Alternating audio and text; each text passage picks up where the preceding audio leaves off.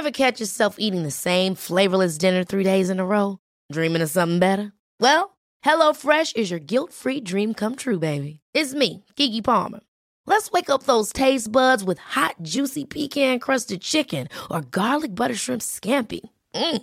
Hello Fresh.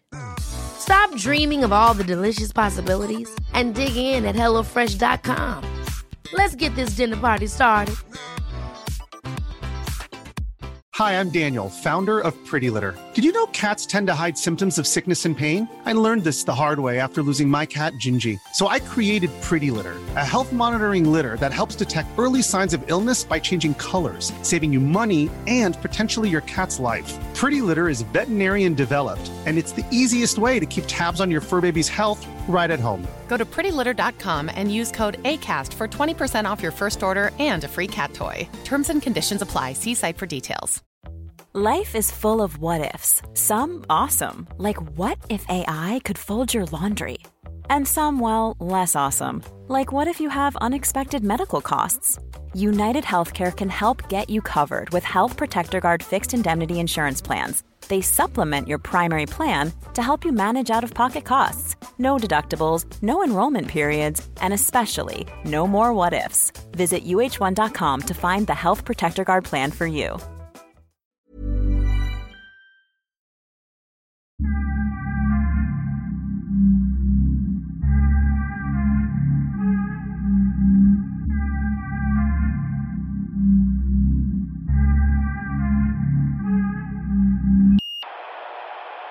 Den islamska trobekännelsen, säg, hur säger man den? La illa illallah. Mohammed Allah, Ras- Shada Muhammad Aha. Rasulullah. Ja, Ja, precis. Jag måste lära mig den. Okej. För, för de har bjudit in Jomshof ska komma. Aha. Så jag tänkte få honom till att säga den tre gånger. Alltså till podden? eller? Ja, Aha, okej, jag ska tänkte jag ska få. Jomshof att säga den tre gånger.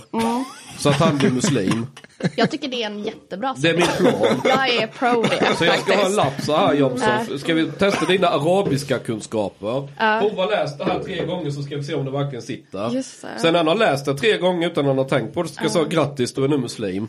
Ja men det är perfekt. Man får också kuppa in en Mm. Och så, imam och så ska jag säga det, du så vet vad som gäller om du lämnar islam nu var uh, Jomshof.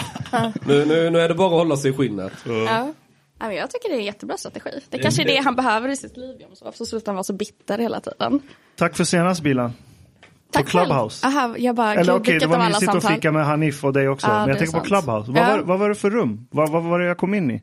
Aha, du tänker på det här... Det var så här äh, två på natten för några dagar Exakt, sedan. Ja. alltså det var ett norskt rum. Eh, det, jag har en eh, bekant som är poet i Norge som heter Somaya. Så jag hamnade där för att hon bara, kom, kom, kom in, vi kan snacka här typ. Eh, så att du hamnar liksom mitt i, det var bara typ somalier som var från Norge och sen jag. Typ. Och så kom du in från ingenstans, hej hej. Ja, jag, jag var den enda icke somalier skandinaven Ja, som var i det rummet. Det var Men- starkt av dig. Men jag hade verkligen. skitkul. Ja, det var asnice rum. Ja, Vi faktiskt. satt och snackade om så identitet, nationalitet. Ja, Och så började vi snacka om mellanförskap. Och jag connectade skitbra med dem när vi Mm. började snacka mellanförskap. ja.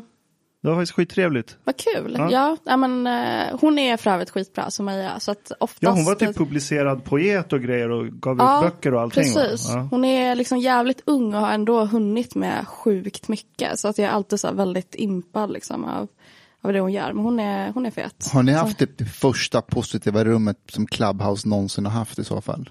Det där var nog det mest gemytliga rummet jag har varit i. Där, det är så här, där jag inte känner alla som redan är där. Nej, precis. Vad var det ni pratade om? Mm, så, ja, men det var någon som undrade ja, men varför i USA så säger man liksom jag är Italian American, jag är Persian American. Man säger sitt ursprungsnationalitet först. Medan i Skandinavien så säger man liksom jag är svensk iranier. Och om det har någon skillnad och om det är ett sätt så här man ser på invandrare i Sverige. Och så kom vi in på mellanförskap och sånt. Just Det det. var sånt vi babblade om. Och att så här, språ- det är språket som förenade oss. Så oavsett att vi kom från olika kontinenter, vi kände oss ändå hemma varandra. Så typ hade vi varit på en så här öde ö med 5000 pers, då hade ju vi fem som var i det rummet hittat varandra. För att det är språket Ja, men som verkligen. förenar oss. I, I still didn't get into Clubhouse at all. Like I, I got an iPhone. Du köpte en iPhone för just for Clubhouse. Clubhouse. Wow. But I didn't get into it. I don't know why. Men gud really vad me slöseri. Alltså. Jag vet. Var, varför köpte du en iPhone? well, because you made me do it. Vill vara med liksom. Nej, men han kände sig lite utanför. Ja, så, jag fattar. Then I got into Clubhouse and I was like, what the fuck is this shit? Like, it di- it didn't really like appeal to me. Don't But maybe it takes like, maybe it grows on you. I don't know. Jag vet inte, alltså jag har redan, oj sorry, jag har, jag har redan tröttnat faktiskt på, på Clubhouse. Alltså, Och det är ändå, vad är det, sedan några veckor man är redan så helt trött. Jag tyckte liksom. det var väldigt mycket samma människor och samma diskussion och samma argument på repeat. Ja, Man har varit en kväll sen har man hört 90% av. verkligen. ja men det är lite så. Really? Men ni Ja. är väl ganska mycket I, på Clubhouse? Alltså i början så förstörde det hela min vecka. För att eh, jag gick och la mig sent, gick upp sent. Eh, fyra, de fyra nätterna liksom. Men nu, nu har jag lagt av med det i princip. Ja. ja, men det känns som att man alltid ser typ sista måltiden diskussioner på Clubhouse. Ja, vi kanske har ett rum typ. Det var för lätt att äga hela Clubhouse så vi får gå vidare till något annat nu. Ja, verkligen. Ni får gå vidare till Gab. Jag bara. Gab, ja. Vad är det för något? Eh, Det är ju där alla du vet, folk blir arga på Twitter med jämna mellanrum för att de censurerar kulturmarxister och sådär ja. Och då ska man ju då visa sig att nu jävlar ska jag visa den där, vad heter han, Jack eller vad han heter, Dors, vad heter han? Jack Dorsey som är. Twitter-ägare. Ja. Ja, att nej, vi skiter i din plattform. Och så skriver de sin profil, finns även på Gab. Och då vet man att det är liksom the lowest tier of Sverigevännerna.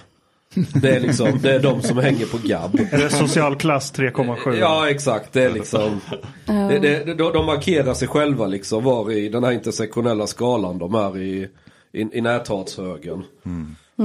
Jag blir alltid skeptisk. Så fort någon kommenterar något på Twitter och så har de i parentes, finns även på Gab. Det är så här, fuck you. Ja, ja men det, det känns ju lite nassigt på Gab. För att uttrycka det milt. det- det- det- men, det- Det är ja. det- fett det- nassigt. det är nivå- Jag har varit där. Det är nivån under livets hårda skola. Exakt. Oj, då är det illa. Då är det illa. där och Parler. Parler också. Ah, Parler, Det känner ah, jag inte till. Jag har aldrig varit I've never been on it, but, Jag har uh, aldrig varit inne på den Nej, så jag vet inte jag inte heller. vad. But, but I've heard about it. Men and, like, Gab är inte det mycket så här memetisk nazism? Den här grodan boll eller vad det Den här Peppe the Frog eller vad den heter. Ja, men om 4chan hade startat ett socialt medium Ja, typ. så hade det blivit Gab. Ja. ja, men det kan nog vara så. Och Parler är så här ett snäpp under Gab i nazi-konspirationslevel. Så är Parler lite mer så här välstädat. Alltså det är det? Ja, lite grann. Ja. Ja, då kanske man ska hänga där istället. Går över. Nej, det var, det var inte så. Jag tycker man ska gå Det var ut så istället. Ta promenader. True, faktiskt. now the weather is improving. Nej, jag bara säger det. Det är för mycket sociala medier. Jag Too much. Jag har inte tid att gå ut för att någon hade fel på internet. Då måste man ju sitta och skriva. Det är viktigt. Ja, Okej. Så Vet är, du- så är det, ni gör, varje gång jag ringer Tino Sanandaji och jag ska prata med honom. Så hinner jag säga hej, eh, hur är läget? Eh, Och så säger han, du vänta, vänta, jag måste bara svara på en grej här. Och så hör man riktigt dunk, dunk, hur han liksom slår på tangentbordet. Och jag kan sitta där och vänta en kvart i alla fall, jag kan kolla klockan liksom. Och vara För no- någon har fel på internet och detta kan vi inte acceptera. Så ni vet ju han skriver sina långa svar. Och han vägrar ge sig. Han, är så, han går så all in autism. Och bara svarar folk och, och, och liksom allting det här. Tänk att ha en tredjedel av Tinos energi. Vad mycket jag hade kunnat åstadkomma i livet. Ja, det är kudos, alltså verkligen. Han, han känns, det är mycket hög energi på honom. Det är, är min upplevelse. Jag har inte så bra koll på Tino, men eh, nu när jag- väldigt, väldigt rolig, trevlig människa privat. Ja, okej. Ni, kan, ni hade blivit förvånade. Alltså han han ger ju alla utslag på autismskalan. Så här. Eh, jag vet när jag träffade honom första gången på, jag tror det var hemma hos Per Gudmundsson eller vad fan det var. Alltså, så är han lite så här disträ, du vet, pratar inte så mycket, stirrar ner i golvet när han pratar liksom och ingen riktig ögonkontakt. Liksom, man bara tänker direkt, shit han är autistisk. Men sen när man väl börjar bli polare med honom liksom så här, man kommer liksom bortom det där. Riktigt skön kille. Mm. I've met him like three times and yeah, Ja. he's a really nice guy. Han är, så att den här bilden man får i media, han skriker, vilket är sant, han, han brus, alltså när jag pratar med när, han, nej, när någon inte har fel på internet just då som han måste svara. Utan vi ska prata så tar det ungefär 25 sekunder. Sen måste jag hålla telefonen liksom en halv meter från örat. För han bara gallskriker på mig. Och så får, när han fått sitt lilla utbrott, eller lilla och lilla. Och, och, så lugnar han ner sig direkt och snäll igen och så kan vi fortsätta prata till nästa. Så här. Det är en speciell, vi borde ha med honom i podden. Jag hade en idé om att eh, Tino skulle få sommarprata i vår podd. Ja, det tycker jag var en bra idé. Billan, är du vän med några på, eller vän med som du kom överens med på högerkanten? Som är trevliga och... Alltså, Förutom tänk- oss. Ja, precis. som er. Men jag vet att det beror på, alltså menar du liksom så offentliga personer? Ja, Eller menar du offentliga. Eller både offentliga och. personer. Ja, eller jag vet inte. Så här, det finns, alltså jag kommer väl överens med många tror jag. Alltså, I saw you one time, you Den and enda jag- Ivar Arpi exchanging some ja, nej uh, men jag gillar Ivar. nice words. Ja, ja, men verkligen. Han är, honom tycker jag mycket om faktiskt. Men då skulle Ehm, jag chansat på Roger Sahlström eller? Nej jag skojar bara. alltså, ja, nej, det känns som att Roger har haft en hang-up på mig under väldigt många år. Så att det hade varit segt. Han är en väldigt faktiskt. duktig fotograf. Det Ja, får det jag han. ge honom. Han är duktig på att fota, men... eh, Han är lite känslig följt hans eh, faktiskt. Man, alltså, Vem är det? Jag vet inte vem det är. han är sån här han är en av, Sverige, en av de första trollen i Sverige kan man säga som höll på, eller troll och troll men Som har en trollig argumentationsteknik och, och, och ibland lite tramsig så här och hålla på. Han och Loan Sundman, de är lite ett kärlekspar kan man säga. De är samma skrot och ko. På olika sidor av Men det är spektrum. de ju inte. Alltså det är ju verkligen dag och natt där kan jag tycka. Ja det vet i fan. Jo, men Alltså jag, jag, Som jag ser det så tycker jag de är väldigt lika i, när de gnabbas. fast de är på två olika sidor ju. Ja, de är på två helt olika sidor i ja debatten. men det fattar jag. Men Roger, alltså Roger känns äh, steppet. Alltså han är, han ger sig aldrig liksom. Nej, han, han kan dra iväg och så här riktiga tramspiruetter. Och sen tillbaka till on topic i någon mån. Inte för att han håller någon god ton, men jag vet inte. Ah, Okej, strunt samma. Ja. Finns det ingen annan vi kan prata skit om? Varför kommer du överens med Arpi? Nej, men jag, alltså jag har inte pratat så mycket med honom men vi har väl sett, alltså någon gång har vi hamnat i någon slags, alltså jag tycker han är väldigt rolig liksom. Eh, han har ju bra humor. Och eh, ja, jag vet inte. Var inte, du, var inte du på någon så här delegation för några år sedan? Och så t- råkade du träffa Mustafa där. Jag skulle precis säga det, vi har ju varit i London tillsammans. Exakt. Ja, eh, ni vet eh, Ahmadiyya-muslimerna, eller församlingen. Ah, jag kommer ihåg att du... Det är ju en gren inom islam, de är rätt hatade av andra muslimer får man då säga. Eller Vad vad är an- Ahmadiyya? Det är en församling, eller det är en, det är en gren inom islam. Eh, Du kanske vet bättre, Bilan? Alltså jag har inte jättebra koll men om, jag tror att så här, det där Ahmadiyya sticker ut lite är att så här, de eh, fortfarande har ehm, ja, men, lite som en kalif typ eller så en ledare. Or, or Ehm, someone like that, uh, a bit like a prophet. Ja men precis Ja, och som ja. också antas typ på något sätt ha kopplingar till profeten tror jag. Alltså jag har inte jättebra koll. Ehm, Things which are considered blasphemous by, by I would say the majority of Muslims. Ja, och de, de har, jag tror att det är typ, är det 100-200 miljoner anhängare i världen eller något sånt där? de är stora men De det är är- också väldigt så här geografiskt bundet som Just jag förstått Well, det. Actually, det maybe maybe like Är det in typ- number they can be large, but in percentage they are very small. Precis. Om, om jag fattade rätt, det är typ pingstvännerna inom islam.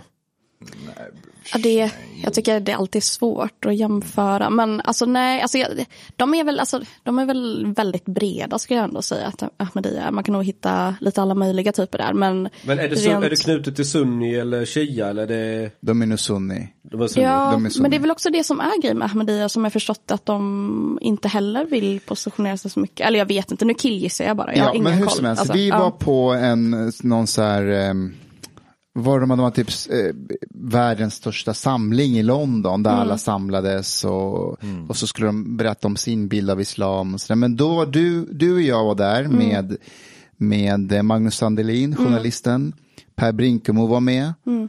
eh, Sofie Lövenva, Lövenmark var med, skaparen av. Doku. Så var det någon till, kom, eh, Det var, vad heter han, integrationspolisen. Ulf Boström, Ja. polisen i Göteborg var med. Precis. Så det var en överrepresentation av göteborgare på plats. Precis. Det. Mm. Så vi har hängt där och så har Billa, eh, jag måste faktiskt tacka dig och din Mm. mamma för eh, ni hjälpte mig att översätta den här eh, när covid det. slog till. Mm. Så jag hade någon sån här text om typ, du vet, tvätta händer och sådär och så spred jag det till nyanlända på min sida. Mm. Men jag hade svårt att hitta en somalisk översättning och då hjälpte Bilans mamma mig att översätta. Mm. That's nice. Ja, faktiskt jättesnällt. Så för att tacka dig för. But, uh, but it's, also interesting, like uh, when we're talking about people on the right that you can come into agreement with. It's, I would say it's a very strange thing that exists, like this polarization that exists here in Sweden and in many, many places in the West. Like, uh, that, that people who have different opinions, they cannot associate with one another. They cannot sit at the same table. They cannot have a, a like a nice relationship of any sort if they have different opinions. That is that is a very toxic Men jag, um, and very dangerous for uh, like very dangerous way to think for a society.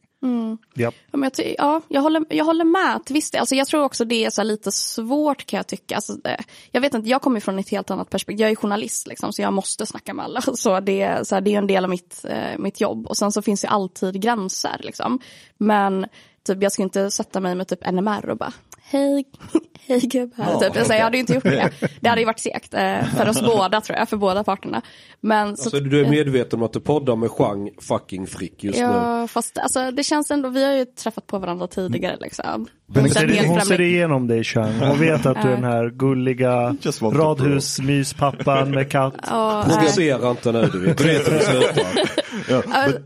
But but the thing is, like mentioning NMR, it's actually it's, it's pretty funny. Like I remember, like the first time I went to Almadalen, they were distributing like flyers, and I was like, that was I think in 2017, and then one of the guys in NMR came to me with a smile on his face and giving me a flyer, and I was like, what the fuck is wrong with Sweden? Even the Nazis are nice.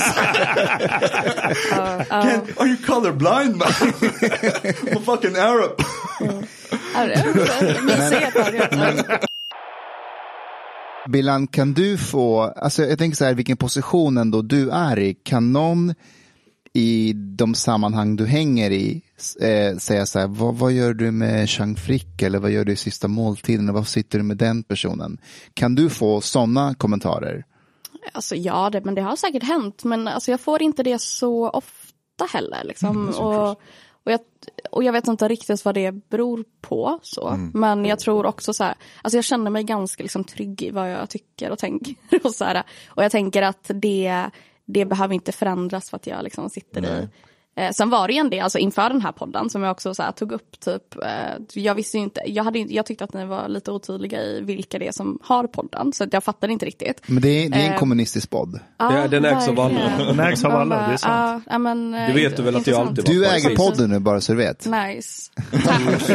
Jag vet inte om jag Du är kan stå för delägare det. nu. Jag tar avstånd. Så nu, nu, men- nu måste du ta, ta, ta ett visst ansvar för allt jag säger. Ja, but, but, precis. but maybe maybe we should like actually start like uh, always with a disclaimer, something like Chang fick ju också med Ja. i, i gruppen. Det får man like advisory. jag tar avstånd från allt Chang säger för, fördömer allt Chang säger.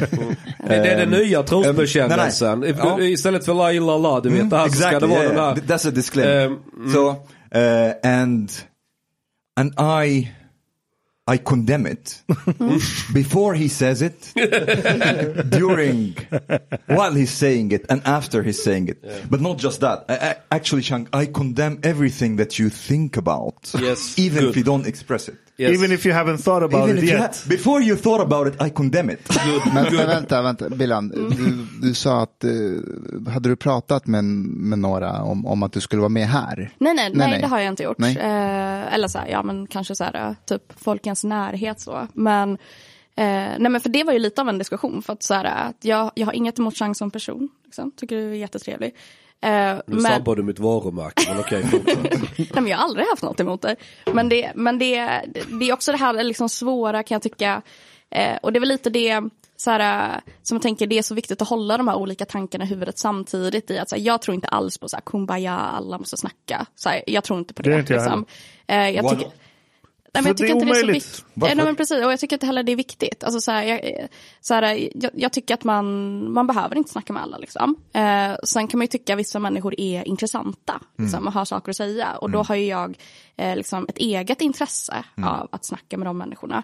Eh, men, men, men det tänker jag är liksom en annan sak än att man bara, nu måste vi mysa med alla. Liksom, men så här, för det jag alltså, jag håller med dig liksom. faktiskt. Jag, jag, jag är helt med också. Alltså, och, och, och vår vän Navid Modiri får ursäkta oss här, men jag, jag har övergett lite det projektet också, att Ja. alla ska snacka med alla hela tiden. Det blir något så här perverst över det, att man ska snacka med alla. Och jag har blivit medveten om den här senaste veckan med, med Jomshof uttalande och, och alla de här islam och muslimhatarna på min Facebook-sida som bara säger nasty grejer och sen när jag typ tar bort dem så bara, du vill inte prata, men du har we ju... get into this now? Ja men vad fan det är... Okay, Ja, men vänta, vänta. Det, det är ändå viktigt därför att eh, man, har, man, man börjar alltid ett samtal med en premiss om att så här, du vet, det här är en äcklig religion och utövarna är på det här viset. Och så bara, prata med mig om det här. Jag tänker inte prata med dig om, du är redan bestämt det, det finns ingenting. Men kolla, det, det kopplar an till det du sa Bilan. Att så här, Du är trygg i vad du tycker och vilka åsikter du har. Och jag tror mycket ligger i det problemet. Jag tror många inte är trygga i sina åsikter.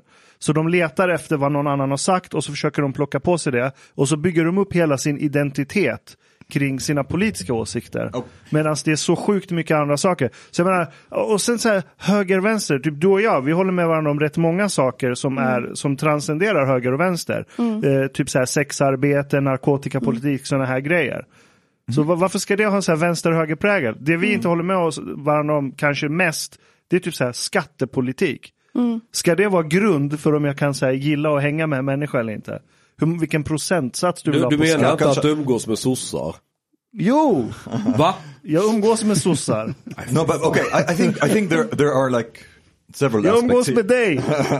Ja, ja, ja. but but there are still several aspects here. That there is there is also there is an important point to be able to differentiate between the a person's opinions and the person themselves. So like to interact with ideas and opinions is one thing, but that doesn't mean to demonize the person themselves. So I I could like maybe think that somebody it's a really, really nice human being, but I don't agree at all with what they think. That's totally fine. Okej, låt mig ett exempel. Hmm. Så jag har haft så här olika konversationer på olika plat- plattformar hmm. här senaste veckan. Så hmm. en kille skrev till mig på Instagram.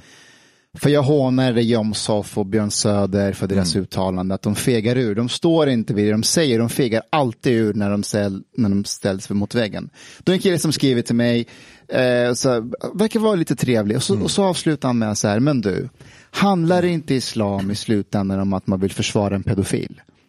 Och då blir jag så här, varför, så här ska Vem, jag vem fort- sa det? Vem var det som någon sa kille på Instagram. Ja, så okej. Då blir jag så här, jag vill inte prata med dig. Eh, Well, you, yeah, you don't have to. Jo, jag But- förstår, men jag menar att där, där, är, där är samtalet över. Så här, Det finns inget mer samtal. Jag, jag, Ja, jag tycker jag inte om dig förstår. som person eller dina idéer. Och vi kommer inte vinna någonting om det, om, av det här samtalet. Så fuck off. Yeah, I understand what what you mean. Um, but at the same time, I think how to say this because a person who maybe expresses the, the like for example, you know, I don't like Islam. But Jag vet, you and men jag I känner are dem. Men jag Ja. känner dig. Mm. Jag känner dig. Uh, and we don't have a problem there. Um, but it would be like strange if one says like, oh, well, he doesn't like Islam. That means that I cannot talk to that person. that is a bit weird, I think. Men Fast jag, med dig är det ganska tydligt att du skiljer på islam och muslimer. Du, och och grejen är, du är en av de Jag få människorna som jag känner som faktiskt skiljer på islam och muslimer. Yeah, uh, and, but but there are many people out there who do that, especially like uh, a lot of ex-Muslims who have left Islam. Like there is like an um, organization, Council of Ex-Muslims of Britain, uh, ex-Muslims of North America. They have like Sarah Haider. Yeah, Sarah. Haider. She's like very, she's very well spoken, and she's like very very much against racism, but she doesn't like. Islam as a set of ideas. That should be acceptable. Med mm, and also like the thing is it can also be a bit strange if we if if somebody says that they don't like islam uh, and we say ah that that's like we, we condemn that and like that they have this and like there's like too many interpretations of islam and so on. But if somebody says that they like islam or they love love islam we don't really talk about what there that there are many interpretations. No no yeah that's that's something nice that you like islam um, you know what I mean? So when, when somebody says something positive about Islam, nobody questions really the, what interpretation are you talking about? Vänta, you cannot say the statement. Vänta, vänta, vänta. Jag är lika allergisk mot de som älskar No, no, islam not talking mot de, de som hatar speaking. islam. Fast, fast i ditt exempel, han sa att, vad var det han skrev någonting om pedofil? Han sa att islam handlar väl i slutändan om att försvara en pedofil. Ja, och men då vill han ju diskutera profeten. idéerna runt islam, eller att följa profeten Muhammed som exempel och hela den här biten. Det, det är ju inte så att han uttrycker missaktning direkt mot muslimer. Fast kom det igen Chang, kom igen Chang. Om, om, om, det han menar är att alla muslimer vill försvara Inte nödvändigtvis. Alltså du vet ju inte, personen i andra änden kan ju vara lite lätt autistisk och, och Sure. jag har varit med om det där många gånger så tänker man att shit, nu är det en sån här som vill bara dra ner diskussionen rätt åt helvete. Men okej, okay, många gånger är det så, men det behöver inte. Det, mer ofta än man tror så är det någon som faktiskt suttit på kammaren och läst och försökt förstå och, vrid, och, och, tittat vad säger kritikerna, vad säger de som försvarar det och pam, pam, pam. Och så vill man ta vidare den här diskussionen med någon som man kanske har förtroende för offentligheten. Men ja, alltså jag tänker så här, just kopplat det här med eh, vart, vart går gränsen liksom, mellan islamkritik och så här, antimuslimska föreställningar. Att så här, men jag, jag tänker på det eh, du var inne på, Oman, att så här, eller, för mig så flyter mycket av det här ihop väldigt ofta. För att så, här, mycket av, så här, jag rör mig ständigt i så här, islamkritiska sammanhang med liksom, så här, vänner och andra personer. Och så här, jag tror att de mest islamkritiska är muslimer själva. Alltså herregud, det är liksom, folk ska försöka samsas kring en religion där det inte finns, liksom, finns ingen muslimsk påvärld. Det är så här, Eh, det finns inget liksom, religiöst centrum, alltså så här, gemensamt religiöst centrum. Liksom, utan så här, det är typ nästan till var fjärde person i världen som ska försöka samsas om vad som är islam. Så att det är så här, pågår ju ständigt interna stridigheter och reformistiska idéer och så vidare.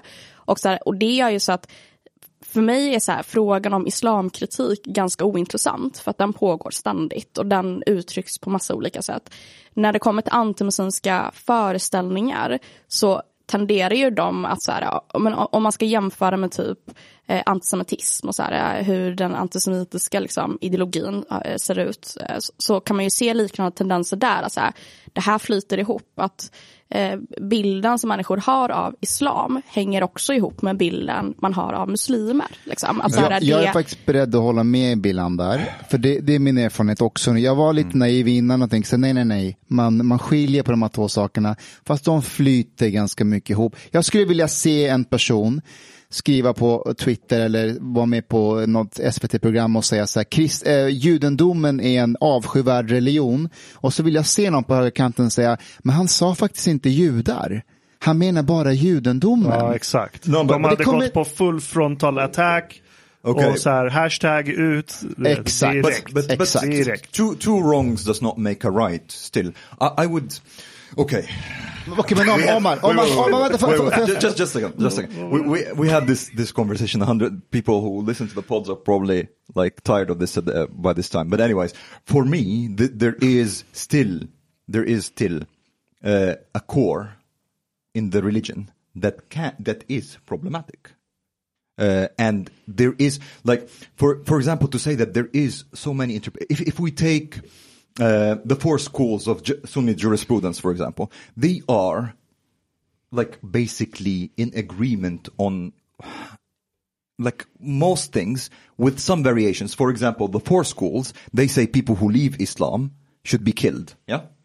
One of these schools that is more like lenient says uh, we will not kill women who leave Islam, and uh, we will ask we will ask uh, the person who has left Islam to repent for uh, I can't remember three times or three days, something like that. And if they repent, it's okay. If they don't, we kill him. Yeah, there is like a lot of things in the Quran, for example, that the, the man has a right to beat his wife. You can say, you can say, yeah, but a lot of Muslims, they, they don't like, um, uh, follow this. And I agree. I agree. But that verse exists in the book that has an interpretation. It is like in Arabic, it means the man should beat his disobedient wife. You cannot tell me that because it has like some special status, because of that, I cannot criticize uh, a misogynist uh, verse. This this is just strange. If this was if this if this book was like if you remove the holiness out of this book, this is a misogynist statement Men jag- that, that should be håller med dig, criticized. Omar. Mhm. But but that's the thing. Like and also there there is it's very easy to get a lot of Christians to to like condemn parts of the Bible, like I have like friends here or Christian, like for example, they say, no, no, this part of the Bible, they don't try to reinterpret. They say this part is bullshit. I don't believe in it. This is wrong.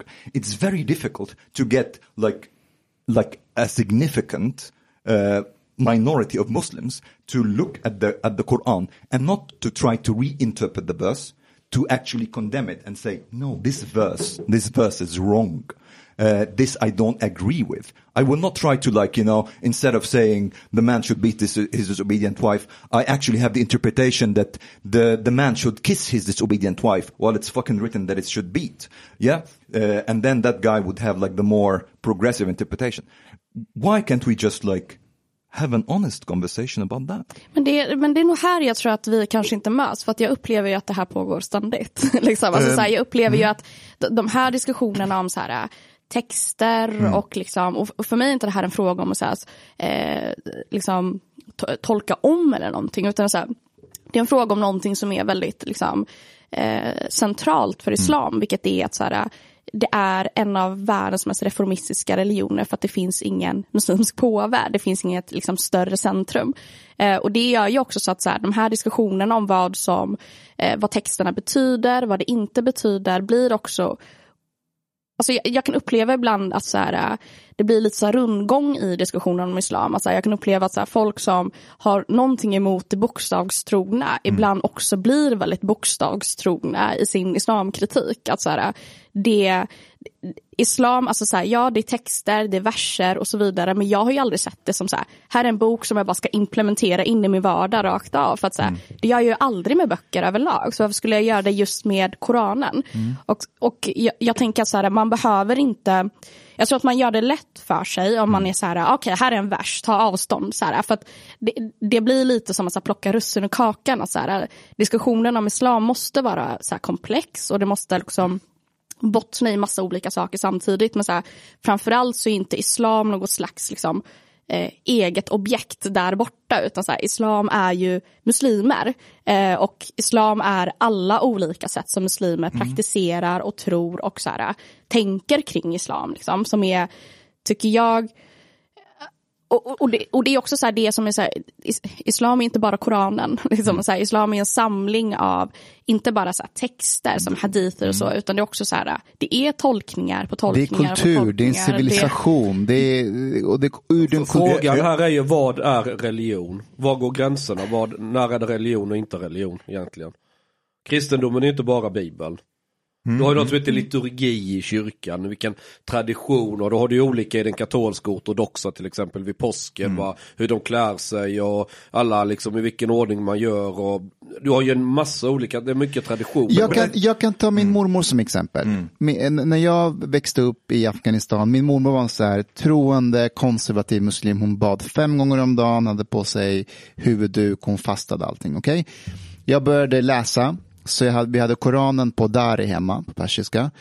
Jag började läsa om så här, vad som händer efter döden. Jag blev så här, wow, det här var lite spännande. Så jag gick till min mormor och bara så här, livet efter döden, jag vill veta mer om det. Hon slog, i, eh, slog igen Koranen och sånt till mig så här, i vår familj, i vår släkt så fokuserar vi på det här livet. Livet efter döden är, inget, är inte intressant för oss. Gå ut och lek. Det är inte, för att, ska jag säga till henne, ta av, eh, vad betyder det? Hon säger, vi har inte den traditionen. Men hon är fortfarande muslim, hon är troende. Mm. Men traditionen i vår släkt var att det här är, det här är ingenting för oss.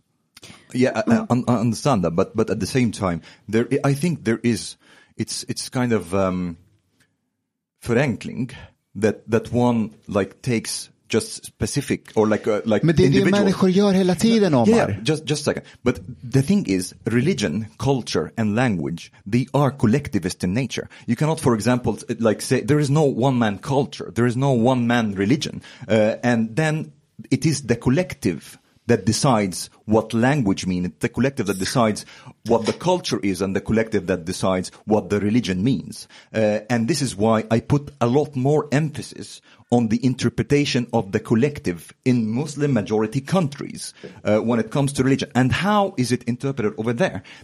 we, we, can see that in countries that have high degrees of theocracy, uh, that really are, um, how to say, that want the state to be run after the religion.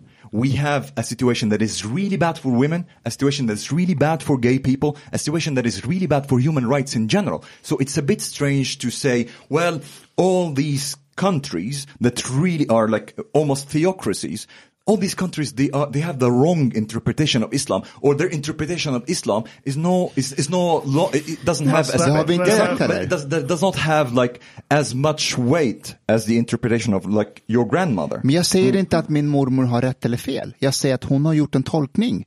But they have like mm, Hon är lika mycket muslim som den som gör tolkningen att vi ska bara prata om livet efter döden, det är det som är det viktiga, det här livet är skit. Den är också muslim. Hon är lika mycket muslim som en ISIS-krigare. Så Exakt. är det. Ja, det gäller med alla Jag håller med, religioner. Jag håller det är med. där du landar. But, uh, jag håller med. But the interpretation of the religion is has much more weight, like that of the collective than that of your Nej, grandmother. Omar, jag håller inte med. Jag för håller att, inte- kolla, i, län, vänta, i, i länder där du har en teokrati, Mm. där de använder islam som rättfärdigande för sitt styre.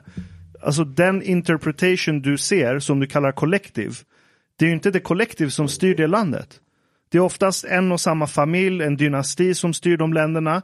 Eller så är det någon sekt som har gjort kupp. Som Man, till an, exempel... man använder religionen som ett redskap för att kontrollera folk. Alltså tar du, Iran, tar du Iran som exempel, d- sättet som staten tolkar islam är radikalt annorlunda som folket. Okej. Och i Iran finns det rätt mycket konservativa muslimer. Men de är inte majoritet på något sätt. But- Utan mäter du statistiskt så ser det ut så, för det är staten som styr statistiken där. Men när du väl åker ut i Iran, åker ut till landsbygden, pratar med folk som är troende, till och med när du frågar dem, så här, hur tolkar du islam, vad tycker du om det här? Drar du upp så här saker som må, äh, vi här förmodligen är överens om att men det här är kanske kvinnofientligt, det här är någonting annat. De skulle säga att man visste inte bättre på den tiden. Och så bara förkastar de den biten. Så det handlar för mig inte hur många eh, meningar i den heliga boken som har någonting förkastligt i sig. Det handlar hur många är villiga att förkasta de meningarna. Det är det som blir värdefullt. Okay, I, actually, I changed. I changed a little bit my position. Like before, I was like more focused on on the text. Right now, I'm more focused on the interpretation of the collective, which I would say is actually very much in line with the text. The actions is something else. Like for example, uh, I took I took up this uh, this um, one time I had a, a conversation with somebody here in Sweden, uh, and I was talking to him about a girl that I know in Egypt, uh, who who is a Muslim, but she drinks alcohol and she has like non-marital relationship and stuff like that. And then the guy looked at me and said, and said, oh, it's good that that girl has that interpretation of Islam. I'll be like, but she doesn't. If you go talk to her and tell her, oh, it's good, that really good for your, like, for you that you now have this interpretation of Islam that uh, alcohol is halal and like non-marital sex is halal, she would look at him as, if- as if he's cuckoo. De she would be like, just like, she would be like, no, I know these things are haram in Islam. I just don't want to live my life according to the religion. Men hon är fortfarande muslim. Yes. Hon, är, hon identifierar sig som muslim. But she has a different interpretation. Men hon gör annorlunda. Islam. Yeah. Människor gör så hela tiden. Men Jag tänker så här, finns det inte risk också ibland att, eller så här, nu var det lite olika trådar här, men jag tänker delvis på ehm, när man stirrar sig blind liksom på teokratier, alltså så här, finns det inte också risk ibland på att det blir, att det faller tillbaka på det här om så här, vad är islam, som att islam bara kan vara en sak, liksom att, att i de länder där många är muslimer men som, om vi tar ett land som Bosnien där liksom folk dricker sprit och det är en del av kulturen men det är också liksom ett muslimskt land och där islam spelar en väldigt viktig roll också för, eh, för människorna som bor där. Men då är det så här, nej men det här är inte islam men Iran är islam. Alltså så här att det finns, det finns någonstans, eh, kan jag tycka, någonting eh, diffust i det också. För att så här, islam är ju båda de här sakerna samtidigt. Och jag kan också säga samtidigt Ehm, jag upplever ibland att diskussionen om islam också är utifrån så här väldigt postkristen blick. Alltså vi diskuterar frågor om text, vi diskuterar frågor om vad islam är, hur islam utformas och så vidare med en slags kristen lins. Liksom. Att så här, ehm, ja, men, att, att islam är på något sätt ungefär som så här, äh, kristendomen har varit historiskt, där liksom den stora maktstriden har varit så här, ska, ska liksom makten gå till kyrkan eller till individen? Är det upp till individen att tolka liksom, skrifterna eller är det kyrkans makt att göra det? Och så hela Martin Luther-grejen. Alltså, jag upplever ibland att så här, det är som att vi tar på oss de glasögonen när vi diskuterar en helt annan kontext. Och så här, äh, om man plockar bort det så får vi också helt andra samtal om vad islam är. Eh, som, som blir lite mer komplicerade och svåra och jag har inga svar. Liksom. Men så här, det, det, det är för mig så här, jag, jag tror att jag någonstans också bottnat lite i att så här, vi kommer kunna ha, alltså, diskussionen om så här, vad islam är och inte är kommer att bli evighetslång just för att det är islam. Liksom. Eller så fattar du vad jag menar? Mm. Vi kommer ingen vart. Ska vi lämna den? Vi lämnar den. Just, just. Ja, det var inte, jag menade inte att vi behövde lämna den, men jag menade... A last thing just before we, um, speaking of the Balkans, they actually have uh, a much lower degree of religious conservatism. So the degree of religious conservatism actually plays a big role. Uh, and there is, there are movements in, in, in the Middle East that are more secular and more progressive and like people who criticize and leave Islam that, uh, that religious fundamentals and religion in general uh, is standing as an obstacle for these people. Ja. Okay, we can, we Kan vi move inte lämna islam och så Yeah, fokuserar You're the vi one who på, brought it up. vi, and you know fokus, I'm here. vi fokuserar på, på rasism istället. Det är mycket roligare. Inshallah. Ingen pratar om rasism i Sverige och väst. Vi, vi Nej. pratar om det. Bilan, Ja. I want to ask you a question. Yes, shoot. Imagine yourself in this situation. You're on a train. And then there's a man passing by. And the man spills his coffee. Your eyes lock. Det låter som början på en väldigt dålig mm. porrfilm. Alltså. Yeah, your eyes lock. your eyes Det, det är lock. bilan, det här ram och titta på porr så jag hoppas inte... Vänta. Your eyes lock. Yeah. Yeah. You have two options. Ja. Yeah. Show this man some sympathy mm-hmm. or give him the finger, figuratively or literally speaking. What do you do? It's a, it's a very it's a very tough situation. I understand. I understand. But what would you do? Ja, jag vet inte hur jag ska svara på den frågan. Du måste men, eh, patriarkatet förstås. Ja, alltså, vi, okej, så vad är frågan? Frågan är, det kommer in en man i, en, i, i ett tåg och... He, Eh, he spilled his coffee and like he Och så skäms han lite och så bara råkar han se dig det första han gör. Han sökte sympati hos dig att titta vad klantig jag spiller mitt jag kaffe. fattar. Hur jag hade hanterat den situationen, men det beror på vad jag har för dag. Antingen ser jag honom med käftsmäll eller så. nej, jag driver. Men nej, vad, vad ska man göra? Tråkigt? Eller vad, tråkigt, livet ska gå vidare liksom. så. Ja. So, so not, not the finger to, för att krossa patriarkat. Ah, du tänker för att det är en man som gör det? Eller? It's a man who spilled the coffee. Att han, liksom, han ska inte söka liksom, tröst hos kvinnor eller Nej. att man liksom han ska inte få sympatier från kvinnor, det var väl någonting sånt va? Ja, alltså, vi ska bara tillägga, det var ju Linda Snäcker som la upp någonting på Instagram, att hon åker Mhm, Okej, tåg det har jag, och det... jag fattar inte helt den här Nej. kontexten. Det var därför jag såg ut som ett Okay, okay. frågetecken. Jag bara, har han Linda Snäcker på är på ett tåg Ah, och så är det någon bords eller stolsgranne som spiller sitt kaffe. Ja. Som spiller kaffet och sen enligt henne då så tittar den här mannen upp för att försöka bara jag vet inte, orientera sig, bara få någon sorts bekräftelse.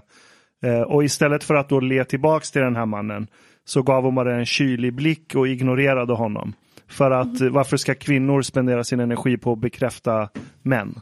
Mm, okej. Och ja, det var men en feministisk gärning enligt henne då. Och det här, Okej. det här blev värsta liksom, det var hela förra veckans mediacykel, Men, i alla fall nu, vet- nu, har jag Twittercykel. inte, nu har jag verkligen inte läst det här inlägget så jag kan inte uttala mig Sure. vad jag tycker om det. Liksom så. Eh, Men det, det finns också kan jag tycka ibland en liten besatthet av Linda Snäcker. Alltså hur mycket skit får inte den människan? Det är som att folk typ inte de kan, eh, typ inte, jag är lite som, kommer ni ihåg eh, den här personen som way back spelade in en video där han bara leave Britney alone och Just grät det. och så. Ah, ah. Jag vill göra en sån till Linda. Vill jag. Fast- Du tror inte det är så att Linda vill ha den här skiten, att hon lite med flit vet vilka reaktioner hon kommer få och därför kör ut det? För, för jag kan ju känna igen mycket av beteendet på folk som jag kanske känner eller så här liksom. Att, Or, or in yourself eller? Ja, men jag, jag just saying. Uh, att dra ut vissa saker som... Eh, det är klart du, du, att liksom, hon... du gör statyer för att du tänker på konsten och inte Ja, på... det är helt, alltså, jag, Ja. jag brinner verkligen för fri konst helt och hållet. Uh, givetvis. Uh, någon, någon annan drivkraft skulle jag absolut inte ha. Nej. hur, hur, hur kan man ens liksom tänka i sådana banor? Det förstår jag inte. förstår Alltså jag håller med dig. Typ det, det var någon grej för ett tag sedan där hon var på Kolmården och så gjorde Mm. hon en intervju samtidigt. Och så kom det värsta så här, hatstormen. Ja. Att, hon, att hon har råd att vara på Kolmården. Någonting så här helt meningslöst. Ja. Och då var det ju, det var ju ett så här, eh, finns även på Gab människor som bara drog igång en sån. Den, där håller jag med. Den var helt så här onödig. Mm. Ja. Helt jävla onödig. Då. Där verkligen så här anstränger man sig för att hitta någon bullshit-grej att störa sig på. Mm. Men, men när jag såg den här, för hon har ändå rätt så här stor spridning. Och så tänker jag att det finns många unga som ser upp till henne. Många unga som känner en passion kring liksom, kvinnors rättigheter i samhället. Och så får de en sån idé planterad i sitt huvud. Att det är en feministisk gärning att kyligt avfärda män som är i en situation där de har spilt kaffe och skäms. Och bara tittar runt, typ när man har halkat ute på gatan. Liksom, man tittar ju så här hur folk tittar på en, det är en naturlig reflex man har. Och så försöker man få någon sorts bekräftelse. Så Alltså jag, jag vet inte exakt vad, nu har jag så, återigen inte läst det här inlägget. Yes, men yes. jag tänker om jag ändå ska kliva in och försvara Linda lite här. Mm. Så kanske man kanske tolkar henne väldigt bokstavligt här. Hon kanske vill öppna upp för en bredare diskussion. eller Jag, så här. jag skulle säga att en god muslim ska hjälpa sina medmänniskor och följa Muhammeds exempel. Och sen tvinga dem att konvertera. Ja.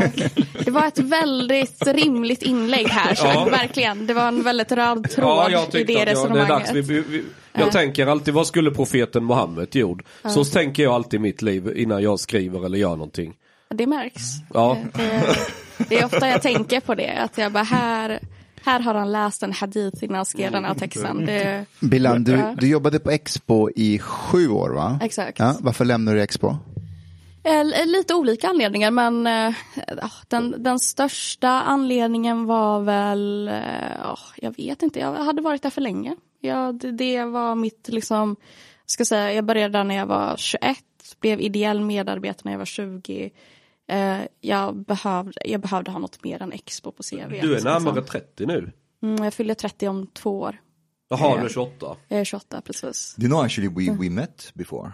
Har One vi det? time. Jaha. Uh, but you won't remember. That was in Nej. Flen in 2000 and 2014. I Flen? 20, har du varit här sedan 2014? Vad gjorde du i Flen? Jag bara tycker så synd om dig. Vad This gjorde du i Flen? I, I came, Ja, det undrar jag också. Um, I came uh, uh, to Sweden 2014. Uh, Ah, And I was. I was seeking asylum and I was placed in Flen. It was like you know it, uh, I think it was yeah Expo had like it it was with ett Flen för alla. Um, Ah, det var i tillsammanskapets sammanhang. Okej, Ja ja precis. då är jag med. Men var du med i den gruppen? Uh, eller? Yes, before I got kicked out eventually. Yes. Var, varför blev du... Behöver ställa frågor. frågan ställas. Um, well, it's um. So I don't know how much you know about me. Jag, jag ska vara helt ärlig, inte så mycket Nej, faktiskt. Men det, okej. är, det är för att jag So är jävligt have- dålig. Yeah. Jag tror att det är jag som är den kontroversiella här, vänta bara. Berätta om hur du fick asyl i Sverige. Om den här filmen du la upp på YouTube. again. Anyways, so basically, I'm here in Sweden. I have asylum because I have left and criticized Islam. Uh, and in Egypt, we have blasphemy law. Uh, but it took like a long time until Mig- Migrationsverket like refused to believe me. They acknowledged that people who leave Islam and criticize it are being persecuted in Egypt, but they refused to acknowledge that I had left Islam. Ja, det, jag har hört det är ett väldigt vanligt problem. Som är, ja. And then they Han, han basically löste problemet. Uh, they basically told me, well, you're getting deported, but had you been able to prove that you have left Islam, you would get asylum. I was like, what? The f- how how do I prove that I have left Islam? So what I did is that I thought, okay, what would be the one thing that no Muslim would ever do?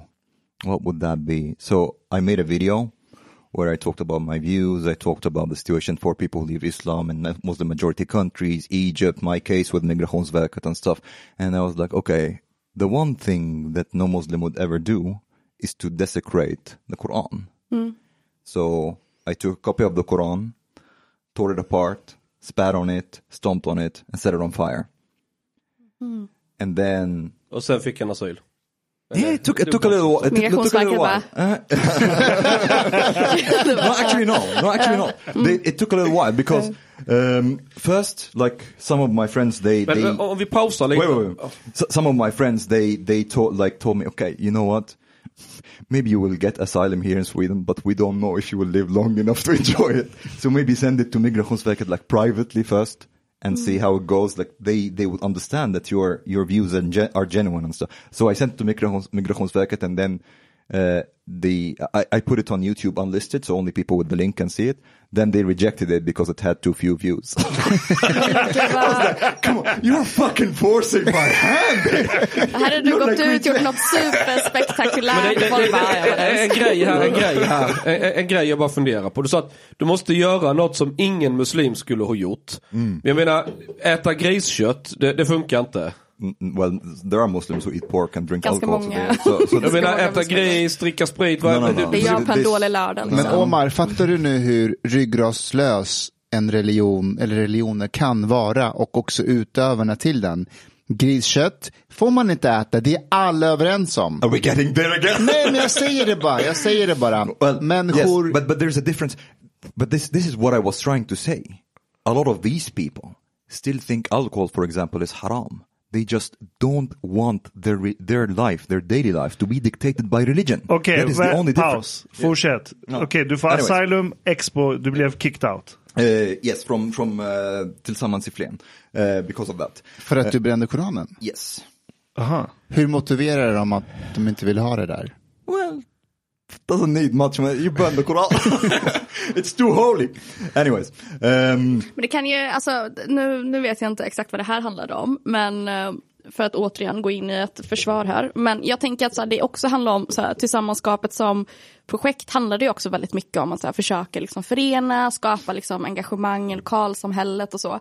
Ehm, att utan att veta exakt hur de resonerar i den stunden eller den här situationen så tänker jag att det kan ha spelat roll. Liksom, I att så här, det, det kan bygga liksom, friktioner, jag vet inte. Okay, liksom, but but, but, Ja. but to defend them also, to, to be honest, also they this has it, it was a division within the group there. So there there there were members who said no, come on, Omar, he's like our friend, he's with us, blah blah Jag blah tycker det är lite kul att någonting heter tillsammanskapet och så kommer Omar och skapar en splittring där. Alltså jag är bara mest, förlåt, jag måste bara fråga, för det här har jag tänkt på ganska mycket. Om vi bortser från det här med spottandet och så. Men alltså för att eh, jag vet ju att så här, enligt många tolkningar så är ju om man ska göra sig av med Koranen, liksom, om man hamnar i en sån situation där man måste liksom, förstöra Koranen på något sätt. Eh, så vet jag att det är många liksom, religiösa lärda som säger att det, är det bästa sättet att göra det, det är att bränna upp Koranen. That's actually Eh, true. Ja, så jag har alltid undrat, liksom, de som vill protestera, är det, är det någon så här, eh, kognitiv dissonans i det? Eller så vad... No, I, I will say what what I what, what I think about is it's uh, it's more the intention of doing that. So, for example, when when we at, at home when we needed to like I don't know th- there was a torn part of the Quran or something and we had to like get rid of it, we we needed to burn it. You cannot like put it in the trash, you know. Nej, precis. Uh, Just det. yeah, but, but jag, jag måste bara fråga en sak. Jag såg att bilen stoppade in en snus. Mm. Är inte det haram? Eh, ja, säkert. no, det, there- men there's eh, like a- alltså, there's different interpretation there. alltså om vi ska Alltså- börja prata om allt jag gör som är haram så skulle vi sitta här resten av dagen. jag, jag snusar Jag är ju, svensk så att, också, liksom, så att mitt snus hindrar inte mig från att bli muslim alltså. Nej, det, du kan fortfarande nog köra på den. Och Jag inte bitcoin att, heller som du har lärt dig. Nej men det vet Jag jag. tror däremot. Chang att det kan finnas andra saker som skulle hindra din resa i islam. Men, Va? Som vadå? Nej. Jag vet Vad inte, skulle det jag bara- vara? Ja, Jag vet inte. Are circumcised? Nej. Men Är det går du inte? Uh, then then you're out. Nej, faktiskt inte. Okay. Du kan ju inte säga att du är jude. Om jag säger att jag är jude, Z-ordet. Eller rom eller vad jag nu ska kalla det. Mustafa, you look very cranked. Jag trodde vi alla var omskurna i den här podden. Vad var det här? Nu, nu har hela din världsbild rasat. Ja, det har du gjort. Behöver ni It's en really terapeut upset. för det här? Jag kliver gärna in och samtalar. Hur mår du just nu? But, but anyways, to, to finish like uh, what I was saying about the burning. So the intention is what matters. If the intention is to try to, how to say, to um, um, to uh, that you have a negative attitude towards the Quran and you want to desecrate it, then the burning has a different kind of. But but but actually, I thought about that, and this is why I didn't just burn it. I went through all the stages: the spitting, the stomping, and the tearing. Fast det riktigt svenska svaret skulle inte vara att elda upp den. Det skulle vara att lämna den till pappersåtervinning och sortera i korrekt kärn så att det blir miljövänligt och ordentligt. Tänker Men jag. eh, okej, eh, du lämnade Expo eh, Yes. och nu är du på ETC. Exakt. Och hur ofta skriver du där? Eh, jag jobbar ju heltid som nyhetsreporter där så att jag skriver ja, men texter, vad blir det, Vilka varje ämnen dag. bevakar du?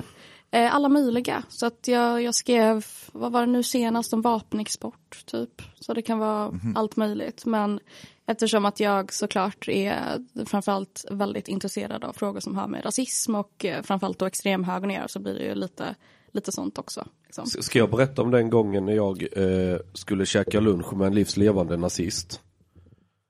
Berätta. Sounds like a promising Han, han story. heter Martin Saxlind och du kanske vet vem han är? Jag känner igen namnet. Bor uppe i Söderhamn. Eh, det var så att det var uppgifter kring en nyhetsstory som jag var nyfiken på och det, det visade sig att att komma åt de här uppgifterna gick delvis via Saxlind och så tänkte jag, ja men skitsamma, jag får ju träffa honom och snacka och se om det ger någonting. Och jag träffade honom då, sa han att, ja men jag bjuder på lunch, sa han. Så kommer vi där till pizzerian i, i Söderhamn och vi ska gå fram så tänkte jag, ah, fan jag betalar skiten. Så tittade han på mig sådär, det var ju tanken att han skulle bjuda, så jag liksom så här, ja men vi judar, vi är, kontrollerar ju alla banker, det känns lite fel om jag ska låta dig betala. Det är vi som sitter på alla pengarna och sådär. Ja, han vet ju liksom inte hur han ska reagera, lite småskrattar lite så här, men du vet, det blir lite, han vet ju att jag driver bara ju. Sen när vi satt oss där och käkade pizza och sådär och vi, nej men han var rätt trevlig så, alltså det var liksom inget, ingen så här dålig stämning eller något, utan vi snackade lite om ditt och datt och sådär. Så jag honom, men skadade inte det, om, om dina kompisar nu ser det i NMR kommer förbi och så sitter du här och käkar lunch med en jude. Skulle liksom inte det paja din image lite? Nej, jag är en progressiv nazist. Ja, jag orkar inte. Orkar inte. Så det var, det, var- det är nog enda gången jag faktiskt, nej inte enda gången. Det finns, när jag, när jag var 16-17 så fanns det ju folk. När man gick i gymnasiet sådär som skulle alltid vara värst och skulle låtsas vara nazister. Och jag tror de växte upp ifrån det sen, de flesta. Men det är nog annars enda gången jag faktiskt suttit så här liksom face to face med någon som själv ser sig som ja, nationalsocialist. Ja. It, it must be the same as that guy in Almadaden who's smilingly giving me a flyer from NMR.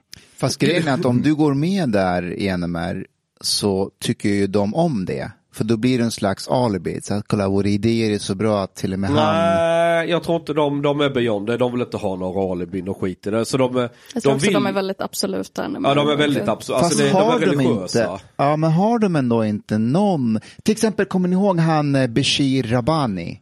Han, som, han som dog i någon överdos, de trodde att det var Aschberg som hade dödat honom. Ja. Eh, What? Ja, det kom, var vet, ni, vet ni vem Bashir Rabani är? Nej, ingen aning. Alltså, det- megafonen. Du vet vem det är, Jag pratade en gång med honom. han, han, har väl någon palestinsk bakgrund tror Ja. jag. Om jag inte minns fel. Jag kan ha fel men jag för mig det var något sånt. Jag har snackat med i telefon en gång. Han, han för, berättade då att när han var yngre så har han ju växt upp väldigt mycket med det hatet mot judar och grejer just för, du vet det finns ju en sån där hardcore palestinsk grupp, ja men du vet du har ju konflikten där och vissa blir ju väldigt radikala på bägge sidor ska tilläggas. Men, men så han, han hade ju den här uppväxten, liksom typ Hizbollah eller Hamas eller vad det är liksom så här och, och väldigt så här radikal i, i det där. Men så sa han att, eh, alltså han pratade ju så här skånska ju. Ja men du vet så lär man känna folk och jag, nej jag är väl inte så radikal mot folk eller tycker att alla är hemska och sådär. Men det fanns ju fortfarande kvar liksom den här tankefiguren att ja Robert Aschberg, hmm, jude, hmm, media. Ja, han är nog lite ond och, och andra så här du vet. Han, han var ju hela tiden liksom tangerade de här Han var rätt antisemitisk av sig. Han la upp, Ja, ja, han la upp grejer på YouTube och Facebook så här. Jo, jag- jag Tre jag- timmars lång film om, eh, om så här, vad, hur många gaskammare var det egentligen? Mm. Var det sex eller miljoner? Var det Det fyra var just miljoner? därför jag tog upp ämnet med honom. För han, han, det var väl något tillfälle han ville snacka. Jag tyckte jag var, det var skitkul att prata med Jean Frick, du vet. Uh, han är ju på vår sida. Så att, men du vet att jag själv har judisk bakgrund. Liksom, det här samtalet kom in och då började han. Ja, så jag har faktiskt flera kompisar som faktiskt är judar. alltså. Men hur som helst, han medverkade ju i NMR-podden vid två tillfällen. Det var så här tre timmar lång podd. Vad förvånad jag inte är. Ja, exakt. Men det är nog vad, alltså så här, NMR, de har ju också haft människor i demonstrationståget med så här, jag vet att det finns lite så här nassiga iranier typ som Japp. ibland brukar hänga på typ på, på de här tågen. Men jag tror att det är en skillnad mellan det och kunna vara liksom en så aktiv del av NMR. Liksom. Nu vet jag inte, NMR har väl typ inte ens medlemskap, men jag tror att det blir, det, det hade nog varit ganska svårt. Liksom. Man ska också Så- tänka på att NMR är lite som bokstavsvänstern. Mikael Skilt som kommer från den här miljön. Han har väl lämnat det nu, det får man nog säga med alla mått mätt. Men han sa att det är världens enklaste sak att splittra NMR. Jag eller någon annan som är kroknäsa och har de generna skulle ju bara kunna donera in 10 000 till deras konto, spara kvittot, läcka den någonstans. Sen kan ju de attackera ledningen, varför är ni betalda av judar? Och sen splittringen. För då, det här är människor som är extremt konspiratoriska. Extremt, alltså. Det är nästan någon inbördes tävlan om att vara mest konspiratorisk och se jude i vilken buske som helst. Och liksom, de är helt... Kan vi inte göra det? Kan vi inte donera 10 000 av dina pengar då, Chang? Vilken till What, våra pengar? fuck? Ja, men kom igen, så sparar vi kvittot och så... Ja, och sen läcka det att Jag titta här, folk säger så här, du får, liksom, jag, jag orkar inte ge en krona. men Men så här, inte försöka vara pusha med. över det. Liksom. No, it's for a good cause. Jag skulle ju kunna få skit från antirasister. Chang, varför finansierar du nazister? Alltså är ni med? Ja, det, jag det hade är hängt lite, ut det är lite farligt. jag, verkligen. jag bara, jag hade hängt ut dig direkt. Jag hade inte Eh, tvekat. Fast kolla, kolla det, här, det här blir som religion. Då kommer de tolka om sin nazism och säga titta juden försöker förstöra oss. Ja, jag tror inte de är så... Eh, Så De smarta. är, ju, de är ju salafister. ja, i närmast. Ja. Det, det, Vilken typ av salafist? Ja, okej, förlåt. De bokstavstroende salafister då.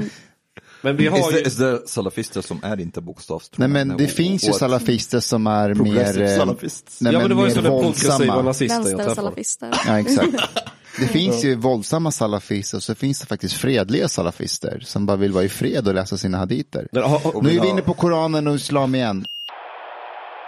Det finns en annan rolig sån här eh, grej som dök upp i förundersökningen. Jag tror det var NMR, men han var så här nationalsocialist eller på den kanten. Och satt han i ett polisförhör så frågade polisen, du, eh, du saknar ett finger på din hand, vad är det som har hänt?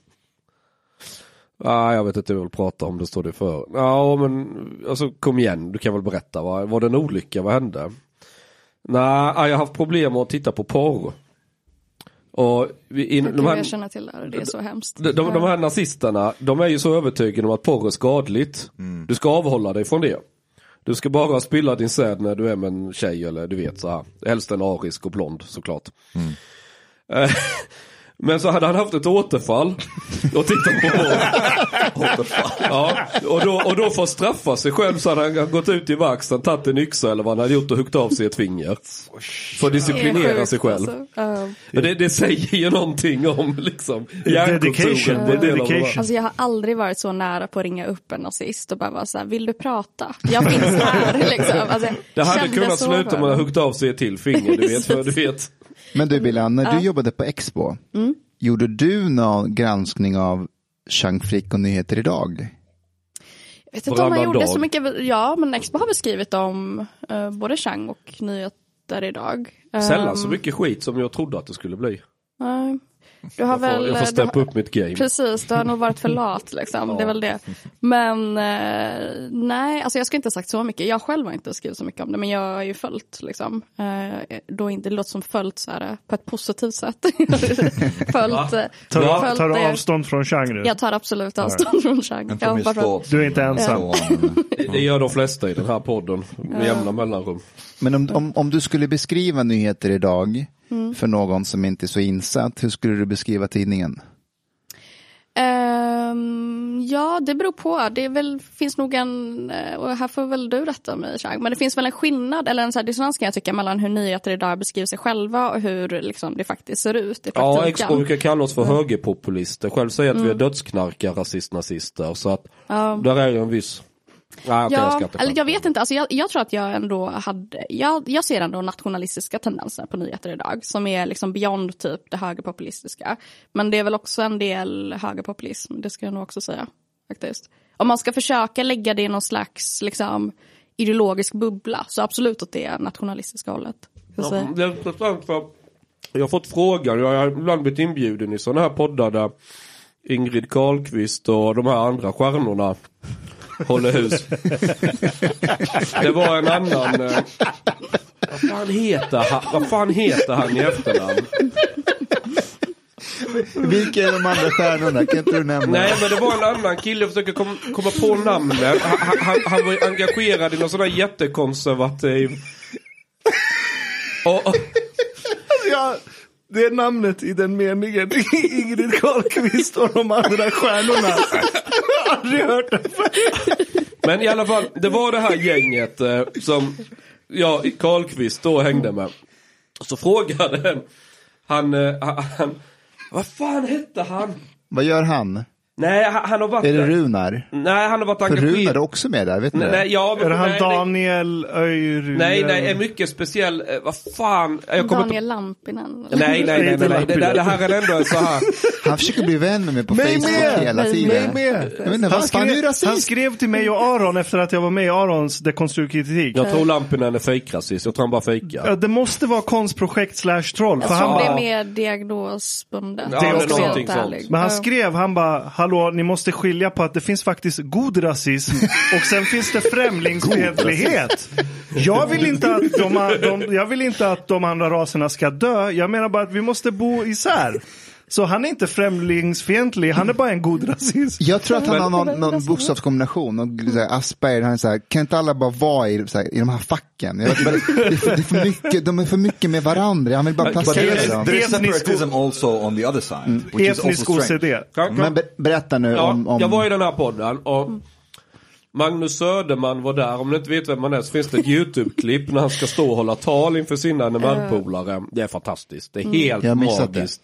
Han är väldigt engagerad, Magnus Han lät Söderman. lite engagerad där. Vadå? markera det här. Klippa in det. Klipper Ja, vi in det klipper in det. Okej. Ja, alltså jag, jag kan leta upp det. Jag kan leta, Ja, men vi fixar det sen. Eller okej, okay, spela upp det. Ja, spela upp det. upp det för ni, ni måste höra detta. Det här, det här är... Alltså... Känns det för övrigt inte bra kamrater att få stå här i närheten av TV-huset, Filminstitutet, televisionens högborg, med andra ord svenskhatets och lögnens högborg. Visst är det underbart? För det gav mig en viss tillfredsställelse när jag tänker på det faktum att en vacker dag så kommer kanske en av oss, eller någon som oss, att sitta där och då då för en gångs skull så kommer svenskarna att få ett budskap om nationell stolthet till sig. För detta skall ni asgamar, asgamar till medieråttor inte göra er några andra föreställningar om. Vi kommer att segra och då kommer vi att driva ut lögnarna ur lögnens tempel med både piskor och spikklubbor!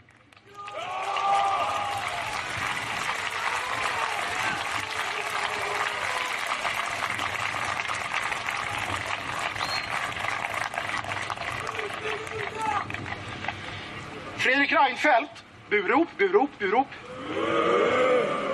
Må ditt namn för evigt vara förbannat. Du hade fräckheten att inför främlingarna i Ronna säga att det ursvenska bara är barbariet. Att allt bra kommit utifrån. Och det är skönt att veta var vi har dig. Jag har inget emot barbari, kamrater. Snarare är det så att det är denna övercivilisering av vår ras som satt oss i denna situation vi befinner oss i. Vår ras ska ha ett skuldkomplex. Vi ska vara anständiga och civiliserade. Förstående. Empatiska mot allt och allt.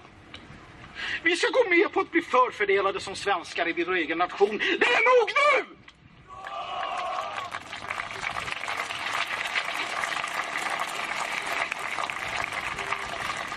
Nej kamrater, jag har ingenting emot barbari.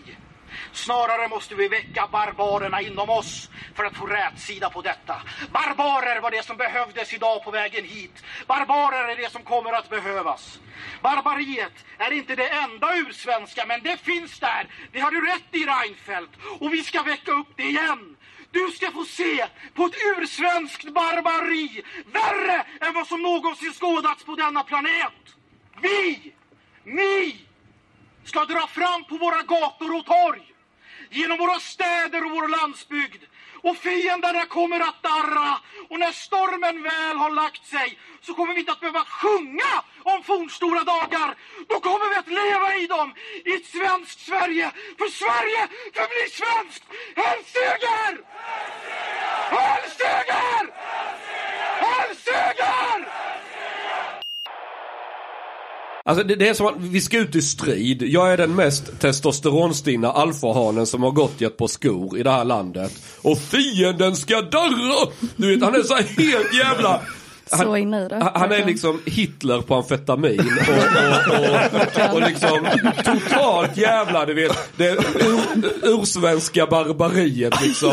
Ni ska få se på, för han, han citerar Reinfeldt, Reinfeldt sa att ursvenska är rena barbariet.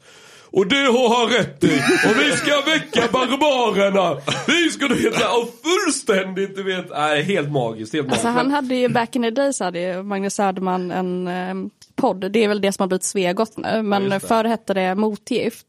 Och då så fanns det flera, det var ju innan allt det här dramat var. Där det visade sig att en i redaktionen hade hookat upp, eller en i redaktionens flickvän hade hookat upp med en annan redaktion och så blev det splittring på grund av det. Ja, Och det men så var, det vara. det var det, jätte... det är lite hederskultur. Men de höll sig Ja. genom rasen ändå. Eh, ja, absolut. Okej. Alltså, Hyfsat det... bra är de på Ja. det, hyfsat. Det händer att det blir lite snedsteg även där men uh, ja. Men i alla fall det jag vill komma till. Han, jag tror Söderman var med och jag tror att, eh, vad heter han, Friberg, han som skulle dra igång allt Norden med Dullny. Mm. ja skitsamma. Men, Daniel.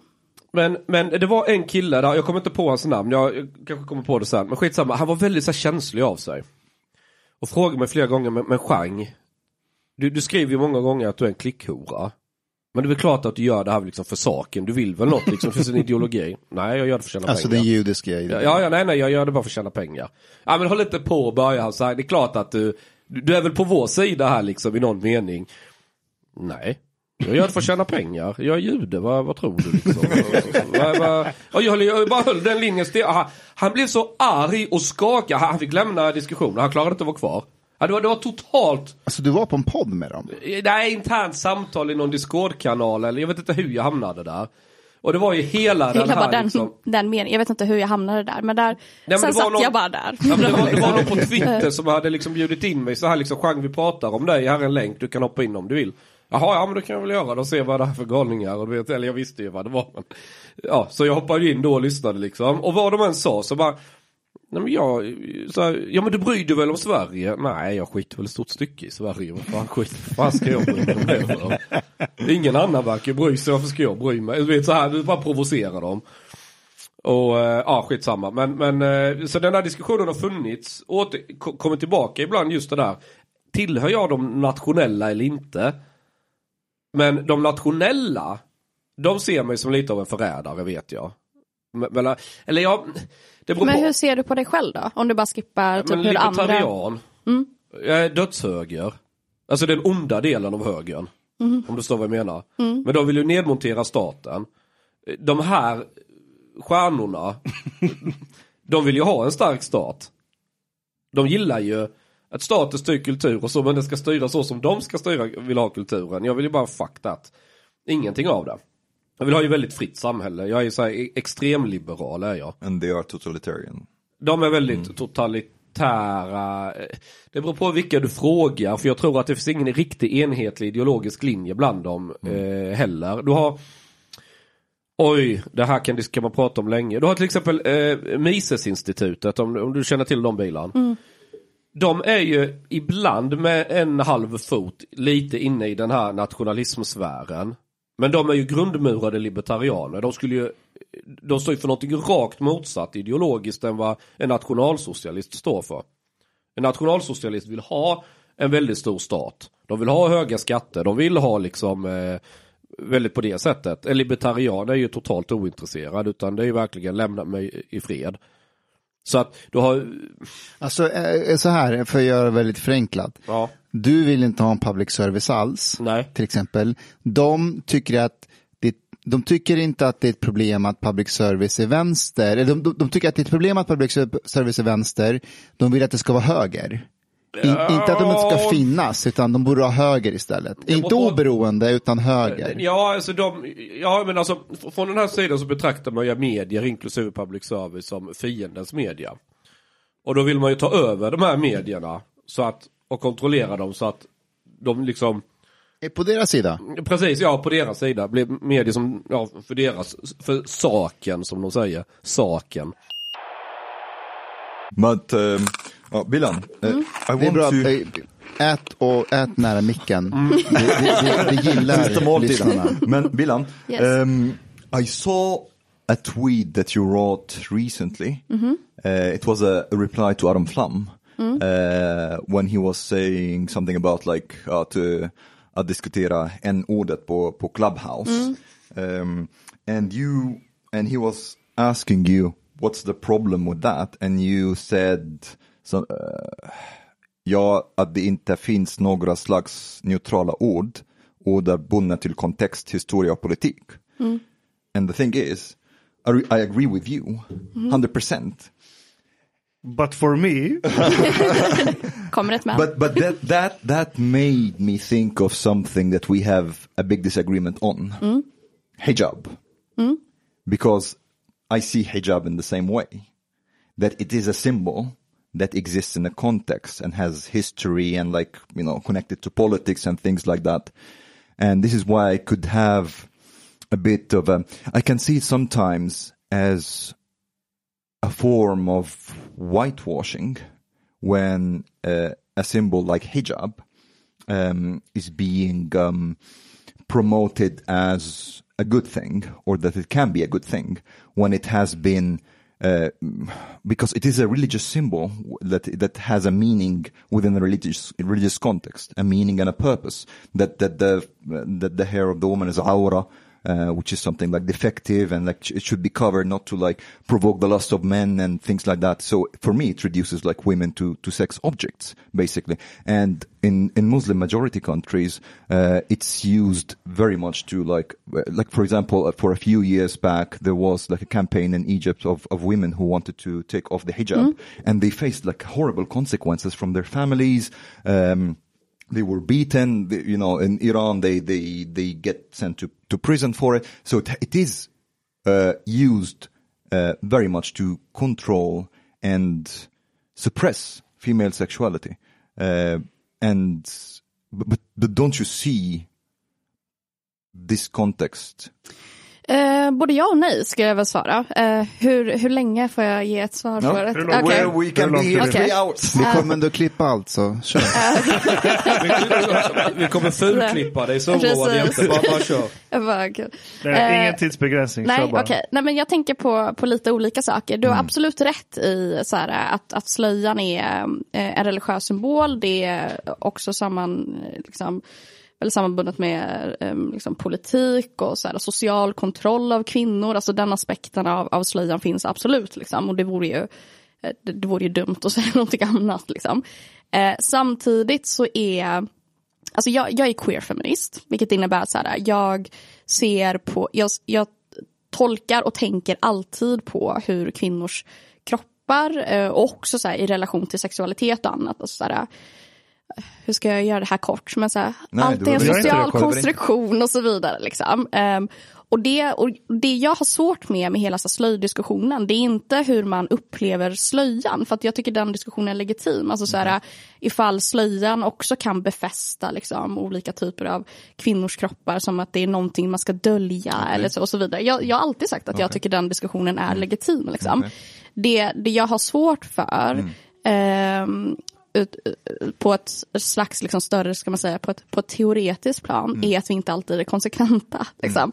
Ehm, det finns inga plagg egentligen som är eh, skapade för, för kvinnor att använda som är neutrala. Alltså så här, vi kan bara gå till typ H&M. eh, och försöka hitta ett linne som en kvinna tänk- har tänkt att bära. Och den, det linnet är liksom per automatik utformad på ett sätt som gör så att vissa delar av kroppen ska framhävas. Liksom. Att så här, ja, li, li, lite så, absolut. Att så här, jag har, det jag tror att jag liksom tjatar sönder om i den här frågan, och jag skulle kunna prata om det i evighet, liksom, men det jag eh, har svårast för är att så här, ehm, jag tycker frågan om kvinnor och hur kvinnors sexualitet betraktas, hur deras kroppar betraktas är superintressant. Jag har bara svårt för att man liksom plockar ur slöjan och är det så här, här borta ska vi ha en diskussion om slöjan. Men allt annat skiter vi i liksom.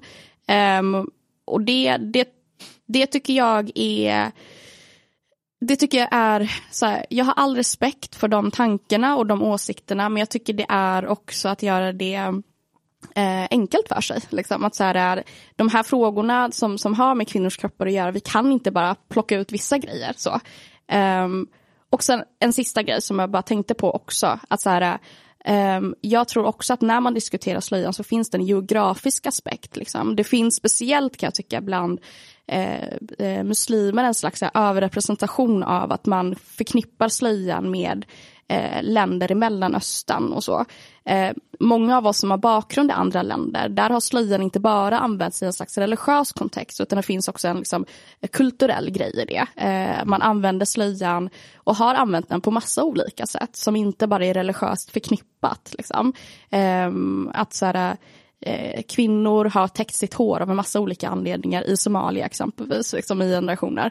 Att så här, jag kan tycka att ehm, det finns en liksom så starkt fokus på länder som jag inte har erfarenhet av. Så det vill säga länder som Iran eller liksom Saudiarabien. Eller så här, eh, länder där det finns en ganska stark social kontroll av kvinnor. Liksom.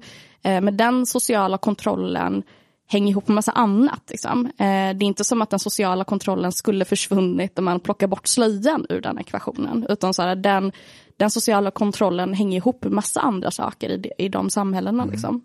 Yeah, okay. Uh, b- Jag skulle vilja flika in en sak. I know, I know that you... Nej, lugn nu Omar. Ja. För hundra år sedan i Sverige så var det faktiskt ganska vanligt att kvinnor bar slöja. 100-130 år sedan kanske. Hucklen. sånt. Eh, Hucklen ja. Men det var ju normalt inslag, för inom kristendom så har också kvinnor haft slöja, vem kunde ana? Men i Sverige så är man så himla sekulär, så så fort man ser någonting som har lite religiöst eh, liksom bakgrund. Åh nej, usch vad hemskt, det är förtryck och, och bla bla bla. I Sverige vattnar man ju ut kristendomen till oigenkännlighet. Men folk som är fortfarande lite kristna i Sverige, kanske pingstvänner och något annat, de har mycket lättare att förstå muslimer för att det ligger ganska nära dem själva. Det är båda It abrahamitiska is religioner. kyskhetskulturen. Nej men Sverige is- har, det. Sverige har någon sån här is. efterbliven idé om att allt det hypermoderna är det bästa. Man ska vara så modern som möjligt. Du ser det i arkitektur också. Eh, det, ska vara så här konstiga betonglådor, det ska inte vara spröjsade fönster, det traditionella. Men det, det är någonting med svenskar att så fort det är någonting som är lite traditionellt och då är det konservativt, det är lite hemskt och bla bla bla. Det här sitter väldigt djupt rotat hos många. Och så ser de då en tjej med, med, med slöja, det är någonting man hade förr i tiden för jättelänge sedan. Hur kan man ha det idag? Har vi inte kommit längre? Men det, och det här jag tycker, för, eh, förlåt om jag ska snabbt, men eh, och det här jag tycker är ganska intressant i så här slöj, slöjdiskussionen att ehm, jag tror att det också hänger ihop väldigt mycket med synen på eh, muslimer som att det är, så här, ja, men det är, det är en så ganska vanlig stereotyp om muslimer. Så här, men de lever där borta i grottåldern och de har inte liksom utvecklats. Eh, och, och det är det här jag menar så är så viktigt att sätta det i relation till andra plagg. För att det finns inga neutrala kvinnoplagg. Alltså det finns inte. Ja. Och, det så här, och, och, och, det, och det tycker jag är en så ganska viktig feministisk inställning. Att så här, eh, kvinnors kroppar är superpolitiserade och sexualiserade. Så självklart kommer alla kläder som tas fram till kvinnor också vara det. Och det inkluderar såklart också slöjan. Att så här, det är självklart så att det bygger på en slags eh, idé och föreställning om kvinnors kroppar att det är just kvinnor som ska täcka håret och inte män. Alltså det, det, det köper jag. Eh, men det handlar också samtidigt om att så här, det de typerna av tankarna finns ju ständigt i klädindustrin. Alltså om vi tar typ klänning. Alltså så här, klänningen bygger också på en slags idé om att så här, eh, ja, men kvinnor ska inte liksom visa sina ben och det är så väldigt liksom manligt förknippat. Att så här, det är män som ska ha det och så vidare. Samtidigt när vi ser kvinnor ha klänningar eh, i Sverige så är det ingen som är så här, men gud det är så sorgligt. Liksom, de har inte utvecklats utan för att där har vi förståelsen av att så här, plagg utvecklas och är bundna till den sociala kontext som man lever i idag. Men just med slöjan så är det som att man så ser det som att det är någonting som har stagnerat och att muslimer lever kvar lite i stenåldern. Och den kontexten kommer aldrig att försvinna oavsett. Liksom, typ. Mm. Yeah, I get what you're saying, but also there's um, again, if we go back to to symbols and meaning of symbols, um, I would say for me, people who say that the hijab can mean for me whatever, um, and it can have uh, has something to do with identity and so on. I understand what they are saying, but the thing is, it is still a religious symbol that has meaning with a religious yeah, context. So yeah. you cannot you cannot like say I have this religious symbol and ignore. I'm not saying you. I mean that that other person. Uh, ignore totally what it means in religion in that religion for the majority of Muslims in Muslim majority countries and how it's used to control control and and it, it's a form of like negative over sexualizing uh, of women in that in that way and how it is connected to uh, kyskhetskulturen. Um, in that sense. And the thing is, and also... Kyskhetskultur ju just, bra ju. Just a second. Nej, det är inte bra. Det, nej, det är inte det. Uh, and för vem? För dig? För det är det no, inte no, bra. No. There, Då kan ju inte du vara med dem på Tinder yeah, och träffa dem. There is, a, there is a very big difference between trying to, to kind of like um, produce a, a, structure that says that, that couples like the, the female body and female sexuality to sin uh, or something that is dirty, something that needs to be like like uh, covered or, or, or suppressed. There is a difference between modesty culture and sex liberalism. Uh, so they are not the same thing. Um, you, you, you kind of like stop my train of thoughts. Uh, what was that? Ah, like for example, if we, like, uh, there are some people who, who say, no, no, burqa or niqab, I'm totally against them. But hijab is okay. And I'm like, but you understand that this is exactly the same principle. The only difference is it's a bit less cloth that you know the niqab for example you're covering also like the the mouth if you so if you take the cloth off the mouth it's suddenly okay but you're totally against uh, against uh, the niqab if if it's just like that. so the mouth part is is what makes the difference for you how about the burqa if the whole face is covered uh, You know, it is the same principle. Ja, men jag tror eh, lite olika grejer. Jag tror delvis att så här, jag kan ha lite svårt för det här um, eh, som jag upplever det ibland lite av så saver-komplex som finns liksom, när man pratar om de här frågorna. Att, så här, eh, men det var lite som vi var inne på förut, att så, här, så länge vi lever i en patriarkal värld och där kvinnors kroppar alltid sexualiseras så kommer alla plagg de bär också göra det. Och det visar också på att så här, hur diskussionerna är också allmänt. Alltså så här, för mig som har eh, liksom varit feminist sen jag var typ jätteliten och haft de här olika diskussionerna på olika sätt. Alltså det är så här, frågor om hår, frågor om smink, om man ska ha för kort, om man ska ha för mycket. Eller så här. Jag har en det, lösning på detta. Om kvinnor inte bär kläder, då finns det inga sexualiserande kläder. Det men det kommer ju alltid, och det är det som, så här, jag tror min poäng är bara så här att så länge kvinnors kroppar politiseras och sexualiseras så kommer vi alltid ha en diskussion om klädesplagg. Och det blir så här, för mig en slags omvänd logik liksom, i att vi kan inte, om, om vi tar typ så här länder där den här äh, sociala kontrollen också är väldigt starkt förknippat till, eh, till slöja och där det finns liksom så lagar och så vidare. Eh, där blir det på något sätt kan jag tycka, så här, logiken blir på något sätt omvänt. Om, om vi först börjar vi diskutera slöjan som är en, en symbol för religion, absolut. Och så, så här, jag bär ju slöja för att jag är muslim. Alltså, så här, varför skulle jag annars bära slöja?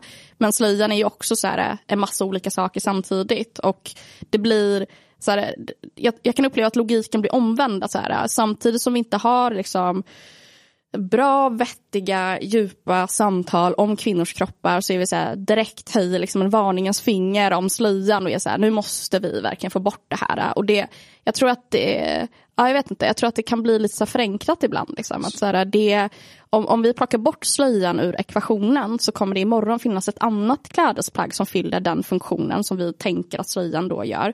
Att den då skulle vara förtryckande och så. Alltså, And it should be criticized as well.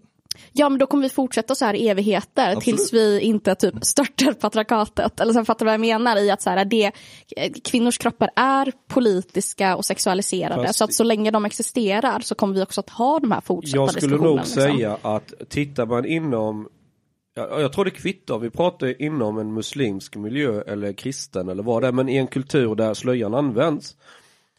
Så pressen att ha slöja på sig är oftast mycket starkare från andra kvinnor än från män. Av någon anledning. Mm, nej, inte, Jo, inte, det skulle inte, jag säga. Inte, Jag tror det är definitivt inte olika. Egypten. Ja, jag tror också det är väldigt, väldigt olika. Mm, men inte Egypten i alla fall. Inte Egypten. Nej. För normal, den normala bilden jag har det är att det är mamman i familjen som är väldigt på döttrarna. Ni måste vara anständiga flickor, ni ska ha slöja på No. er och bla bla bla. Att det They are oftast- still like the women still support that yes because it, it has to do with values so also like the women in the family subscribe to the same values but it's still quite quite often it is the men in the family that have the responsibility to safeguard uh, kvinnornas kysk, kyskhet i familjen. Uh, so it's still and, and very much the honor heder är kopplat till, till, till män. So like it's uh, kvinnors sexualitet är kopplat till mäns heder. Uh, so, so it is the men who try to control most of all. The, the women could, um, how to say, teach or indoctrinate their daughters and their sons into that, and that, that this is a good thing. But it's the men that have like, Men Men inom rimliga om- gränser, finns, Ja. finns det inte en poäng med den kulturen ändå? Tror, Eh, alltså, mår, mår verkligen ungdomar bra i ett samhälle där allt är tillåtet hela tiden och det nästan uppmuntras till alla möjliga saker när det kommer till... well, it, depends on, it depends on how you see it. If you see something I can I can think that there's there exists in in in many contexts, uh, and including here in Sweden, some kind of phobia uh, towards some men, uh, or like from some men towards female sexuality and femininity, and vice versa. Some some so so for example, a good example actually is is is uh, our conversations here.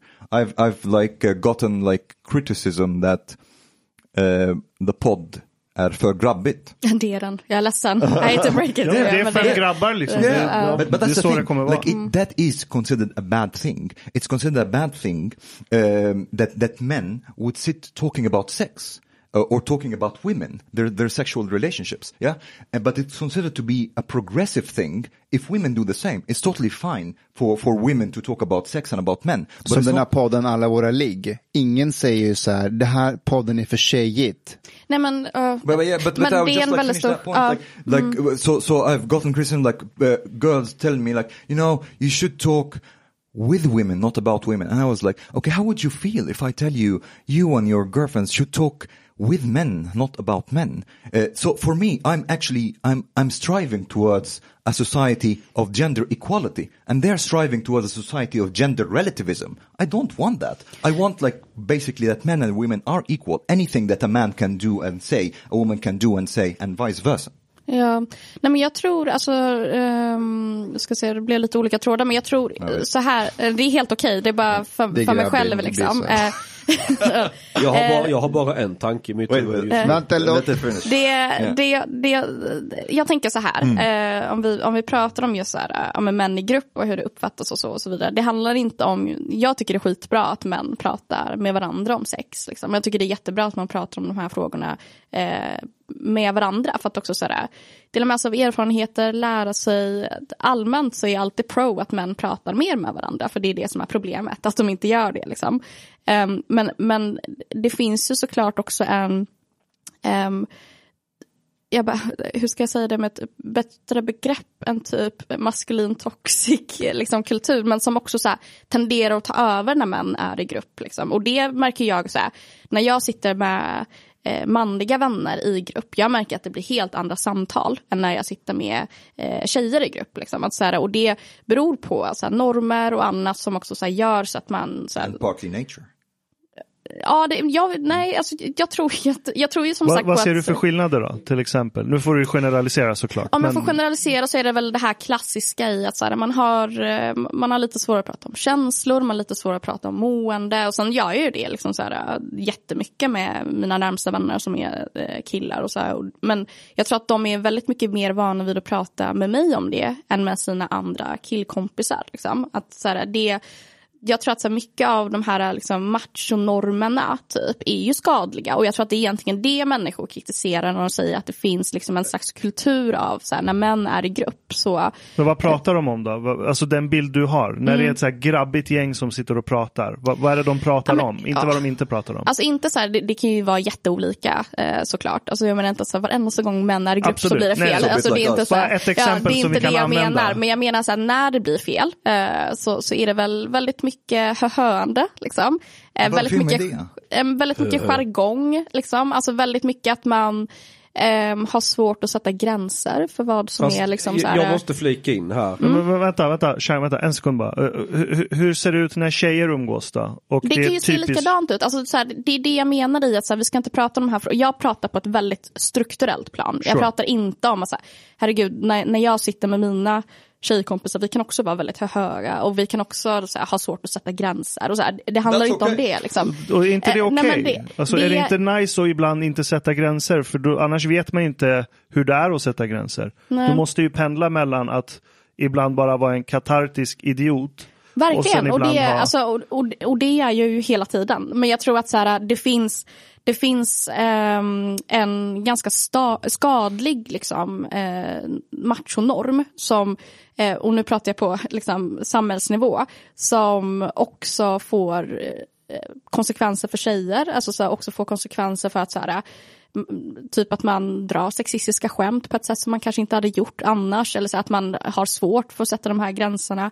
Men som också handlar om att det får konsekvenser för män. Liksom att så här, män har mycket svårare att prata med varandra om hur de mår. Liksom, det vet vi. Liksom, män där- har, där Jag så här, måste faktiskt, eh, alltså Allah skapade ju faktiskt män och kvinnor annorlunda. You are the most, Vi är skapta, vi är you're the skapta most olika. Muslim person that I know. Ja men vi, vi är skapta olika. Vi, vi har andra, andra ba- hormonbalanser. Våra, okej, yes. Vår fysik är Yes. annorlunda, vår, vårt beteende. Och, och det, det, det är liksom program... Ja, yes. jeans Alltså jag matter. tror inte det. Jag tror att så här, väldigt mycket med, det är klart att det finns biologi i så här, hur våra olika kroppar ser ut. Men väldigt mycket med kön är en fråga om social konstruktion. Alltså så här, hur vi beter oss, hur vi är. Vad, alltså, så här, det, allt det här är Skulle saker som... i den lokala moskén hålla med om detta? Det beror på vilken imam. Finns Men kolla, eh, massa Bilan, olika. alltså jag landar Eh, väldigt nära dig egentligen, typ det här med plagg. Men inte om Där, biologi. där håller jag, eh, inte om biologi, där håller jag med dig om att kvinnors kläder eller plagg kommer alltid vara sexualiserade. Eh, Min anledning till det är inte att det finns en patriarkal maktordning. Det kan finnas i vissa samhällen. Eh, men i Sverige till exempel, där kvinnors plagg definitivt är sexualiserade, oavsett vilken kultur du kommer ifrån i Sverige. Men jag skulle säga att det har egentligen att göra med att i arten Homo sapiens så är kvinnan the sexual selector. Till syvende och sist så är det kvinnan som bestämmer vem den vill ligga med. Killarna får stå på tur och visa upp sina teckningar och visa hur duktiga de är. Till slut är det ändå kvinnan som bestämmer.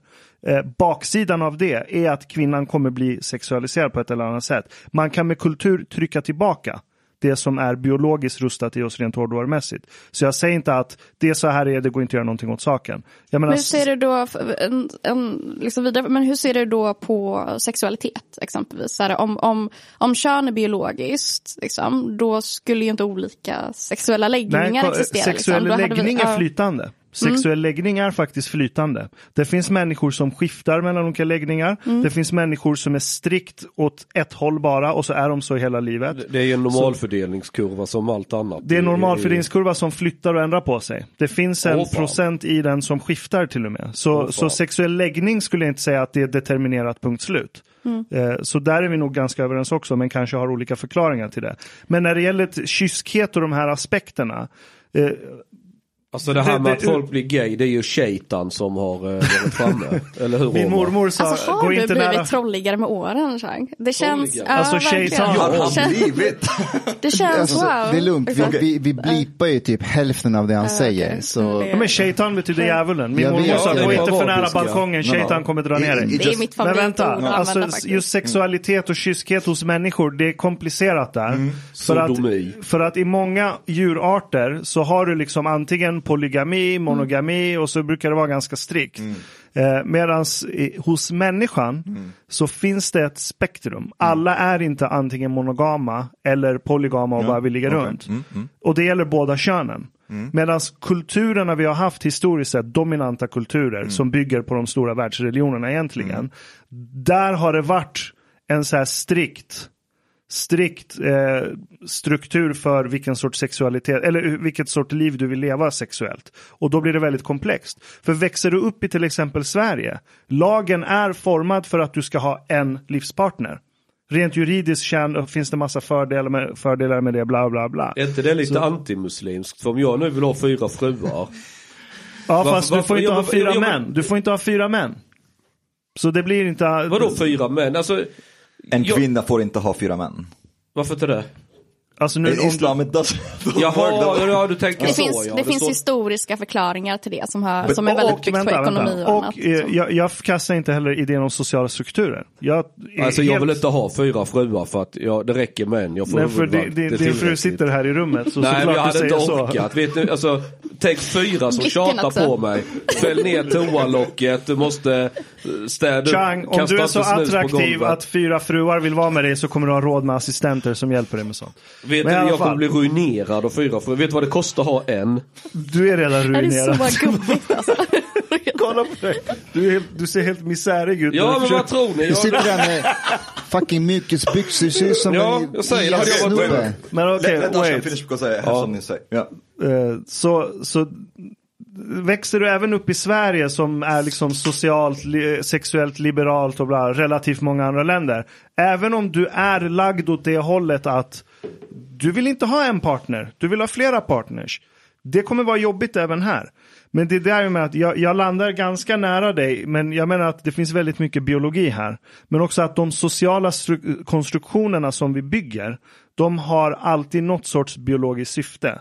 Det finns någon sorts biologisk förankring i det. Sen se, värderar jag inte det och säger att det ena är bättre eller andra bara för att det är mer biologiskt. Det är inte det jag menar. Nej, men jag, jag, jag hör dig, jag fattar vad du menar. Men jag tror att så här, äh, för, för att sam, sammanfatta det lite, men jag tänker att så här, för mig är ju kön, kön i grund och botten en liksom, social konstruktion. Sen eh, finns det biologi och jag tänker att så här, det du är inne på handlar ju jättemycket om det här med så här, eh, ja, men, som, som är jätte, så här, jättemycket med typ djur att göra. Alltså så det här med att man, man skaffar barn, man vill utvecklas, det är så här, jada, jada.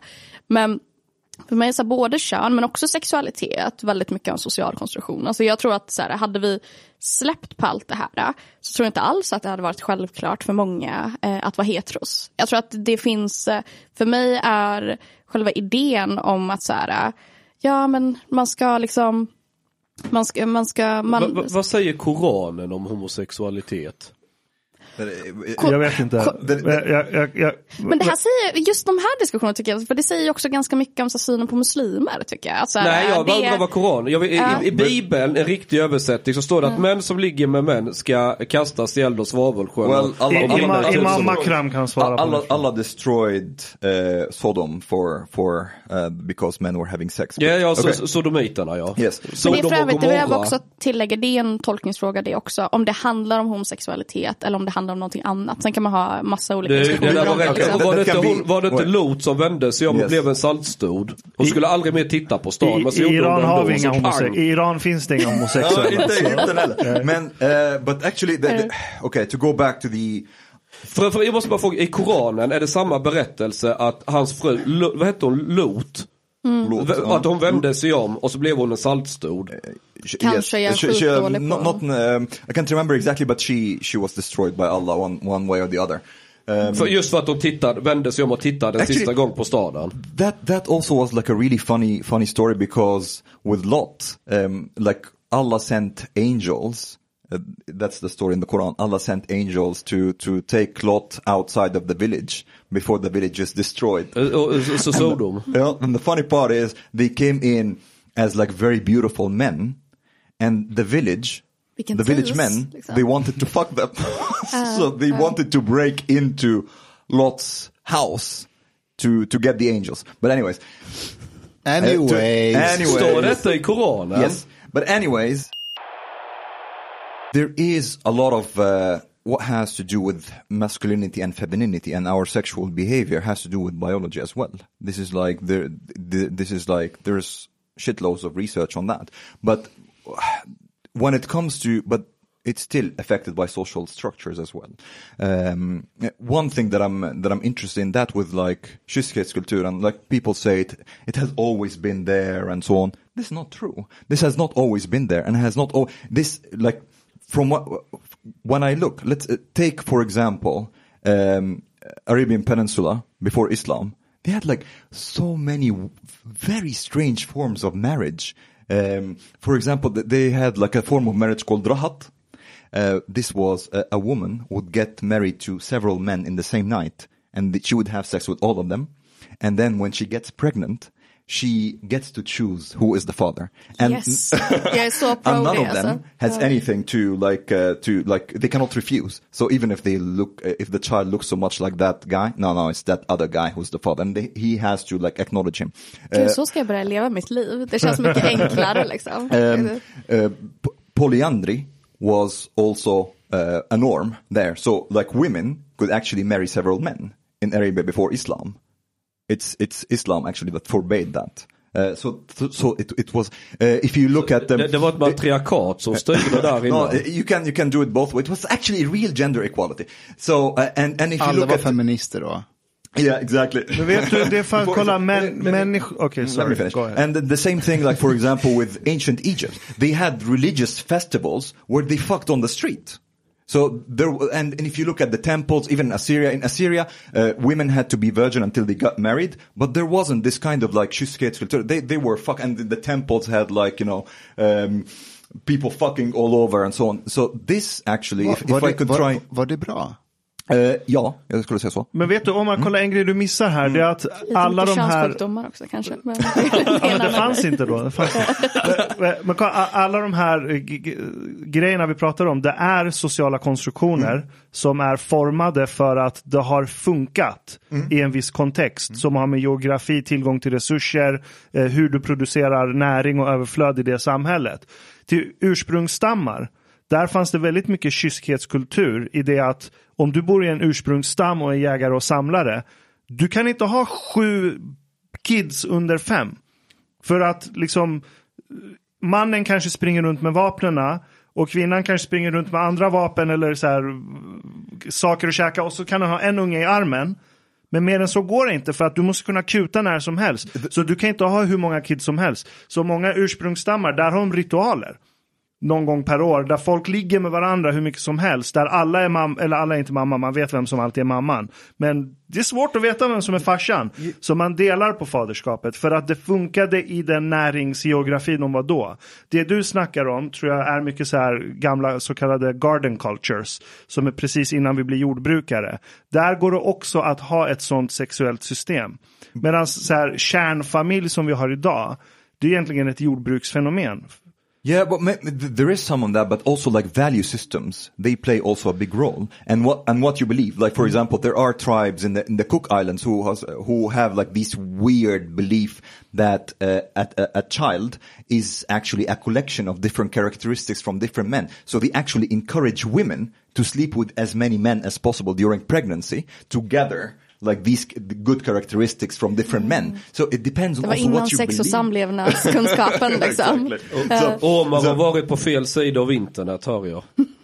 Men kolla, om den stammen har, om den stammen har överlevt så betyder det att de har gjort något som har funkat. Sen säg inte att det är bra, dåligt. Det finns stammar som har överlevt där småpojkarna måste liksom äta utlösningen från de äldre männen och grejer som en ritual. Vi kan argumentera för att det kanske inte finns något praktiskt syfte med det. Men att de har också överlevt. Jag säger inte att det är bra och vi ska börja med det. I- Så när du säger så här. inte liksom? Det är jag bara... Totally Look, I don't judge så Alltså länge det man här är väldigt sodomitiskt. Så länge man inte bryter mot lagen. I det här fallet skulle man idag bryta mot lagen. Men när du säger att så här, det är bra att de fick ligga runt. Det är så här, okej om det funkade i den kontexten. Idag skulle jag säga att det funkar. Du behöver inte vara kärnfamilj. There is an erosion of monogamy that has been going on for a Absolut. while now. Och Yeah. jag märker nu, för nu liksom, jag hänger med mycket folk som kommer här burning, burner-kulturen. Mm. Där det finns rätt många relativt majoritetssamhället som är som polyandrous, polygamus, massa olika sorters konfigurationer. Och det är också stigmatiserat. Är det Burning Man? Ja, fest- precis. Ah, Okej, då är Ja. jag med. Mm. But, but, but Alltså, detta with- är väldigt icke-islamska diskussioner. What, what's with you and Islam? Ja, men- ja, men kom igen. Islam more than I do. But Ja. anyways. Ja, but I uh, wonder why. uh, no, but I agree with you, but, but I, I would say it's a combination of both. So beliefs and values, they play a very big role. But I agree with you and that, that these beliefs and values uh, have to be compatible with survival in this context. But there could be also other sets of beliefs and values that are not necessary for survival in that way. So they don't, like, that, that tribe that I was talking about, it does not have to believe that the woman can uh, or that the child comes from several men in order to survive. But that belief is compatible still with their survival. Mustafa, är inte detta väldigt haram? alltid? Det, det är rätt haram, jag håller med. Sheikh Mustafa. Ja, precis. Jag, jag, jag måste säga att Gud gav oss profeten Muhammed av en anledning. Det var inte meningen att vi skulle liksom sitta här och åtrå några gamla hedniska Gud såg ju vad som hände i öknen och i Sodom och. Gomorra. But- Det var ju därför han agerade som han gjorde, för att vi skulle lära oss någonting. Då kan vi inte sitta här och bara, ah, men det var ju ändå rätt schysst. Alltså, att hänga med dig, Chang, det är lite, eh, he, he was in Clubhouse in a room that was discussing whether Bitcoin is halal or haram. Och alla höll med mig, alla bara liksom. Det är en väldigt smal diskussion, verkligen. Men det, Det var det bästa jag varit i. Uh, nej, men att hänga med dig är lite som att hänga med den här ammon i moskén. Liksom. Det, är så här, det är väldigt det här Farbrorn i moskén. Alltså, det, är, det är väldigt liksom, det är väldigt brett, det är flummigt, det är liksom. Jag, jag gick faktiskt till moskén på Södermalm en gång. Och och jag kunde stå i två timmar och diskutera med folk. Jag hade skitkul. Vi var liksom överens om liksom allt. when are you converting? Nej, jag ska inte konvertera. Jag Okej. kommer inte... Jag hade skrivit ner typ 14 frågor till Bilan och jag, tror- jag tror inte jag eh, ställt någon av dem. Well, identity Men politics, jag måste, jag måste racism. säga en sak. Jag måste- jag. Jag, jag, skulle jag kommer vilja- inte ihåg dem nu. Jag skulle vilja göra en grej faktiskt. För att, så här, skämt åsido, men SD är ganska konservativa i mångt och mycket. De gillar liksom idén med kärnfamilj och, och lite de traditionella grejerna och sådana här saker. Och jag tänkte att om man tar ett gäng hyfsat snygga unga tjejer, du vet 20-25 års ålder sådär, med slöja. Men så är de SD-muslimer och så trycker man liksom den här SD-blomman på slöjan och så här liksom. Ja men vi gillar Åkesson, hej och, fast vi är muslimer. Och så ska de vara lite ja, snygga, trevliga, glada, de ler. Jag, jag undrar hur de här gubbarna, boomersarna inom SD har reagerat inför detta. Alltså SD hade ju tappat hela Skåne, tror jag, på eh, en dag typ. Nej jag vet inte vad hade hänt. För de här tjejerna då säger nej men SD har rätt. Vi måste bry oss mer om kärnfamilj och liksom de här konservativa värderingarna och allting. Det skulle de ju kunna säga utan att de egentligen trollar. För att många muslimer, alltså m- väldigt många muslimer jag känner, de står väldigt nära SD och vi skalar bort di- di- diskussionen om islam. Vet du, jag vet exakt vad som hade hänt. De här SD-boomergubbarna. Hade börjat ragga på tjejerna. Om de hade fått, bara mi, eh, om deras hjärna hade på något sätt planterat idén att jag kanske får ligga med dem. Ja exakt. Då hade de en vecka senare sagt, nej men La jag, ilaha jag, illallah, de hade hade de sagt, sagt. jag, jag är en progressiv sverigedemokrat. Ja precis. Ja men alltså det där, det där, Kvinnan märkte är the jag, sexual selector. det där märkte jag när jag var på Almedalen och hade med de här NMR-snubbarna att göra. Det var ju att det kom så här snygga unga invandrartjejer fram till och började bråka med dem. Eh, och det blev ganska hetsigt. Sen när de här tjejerna blev så irriterade och gick därifrån, man kunde se besvikelsen att så här, fan vi hade kunnat ligga med dem om vi inte var nazister. Du vet, för det var Och vet du, liksom, det hade aldrig skett om det hade varit tvärtom. Om några så här Och ni bråkiga undrar gubbar varför kom... någon undrar varför den här podden är lite grabbig. Vadå grabbig? Men vänta Ett nu. exempel. fast är det to toxisk, toxisk maskulinitets... Nej, det behöver väl kanske inte vara lite, ja. Men vadå att killar vill para sig? Ja. Det vill man ju när man är fram till man är 25, sen vill man meka med bilar istället. I really love that um, that I'm having these conversations um, With yourself. no, with you guys and well, Bilan. Uh, it's it's really interesting and it's and I really love that we are trying to. Vad har du lärt dig Omar? Ingenting. det är bara, jag håller fast I vid vad think, jag tycker. I think it's important to try to like uh, a lot of what we have we have talked about. It is it is important to to analyze and try to like me and Bilan we have like different opinions on on hijab and Islam and so on. Me and Chang we have different opinions on well everything. Du och jag har olika opinions om hijab you- och you wanna- huvudut. and and I like I like that this is even part of the message that you can talk, sit at the same table with people who have different opinions from you and discuss these these topics from them. And the thing is, I I have taken that for granted, but I've come to realize that I cannot take that freedom for granted. Um, and this mic now, for me, I have a, a new relation, new found love to this mic. For me, it has become the symbol of freedom. For me. Um, This is your hijab. you had to ruin it. Vad, vad, vad pratar vi om nu? Mikrofon? you- Yeah, no, about the mic. That, that mic has become the symbol of freedom for me. And, uh, and, it, but, but the thing Det, is, det är Men det avsnittets namn. fint It's- it's Omars hijab.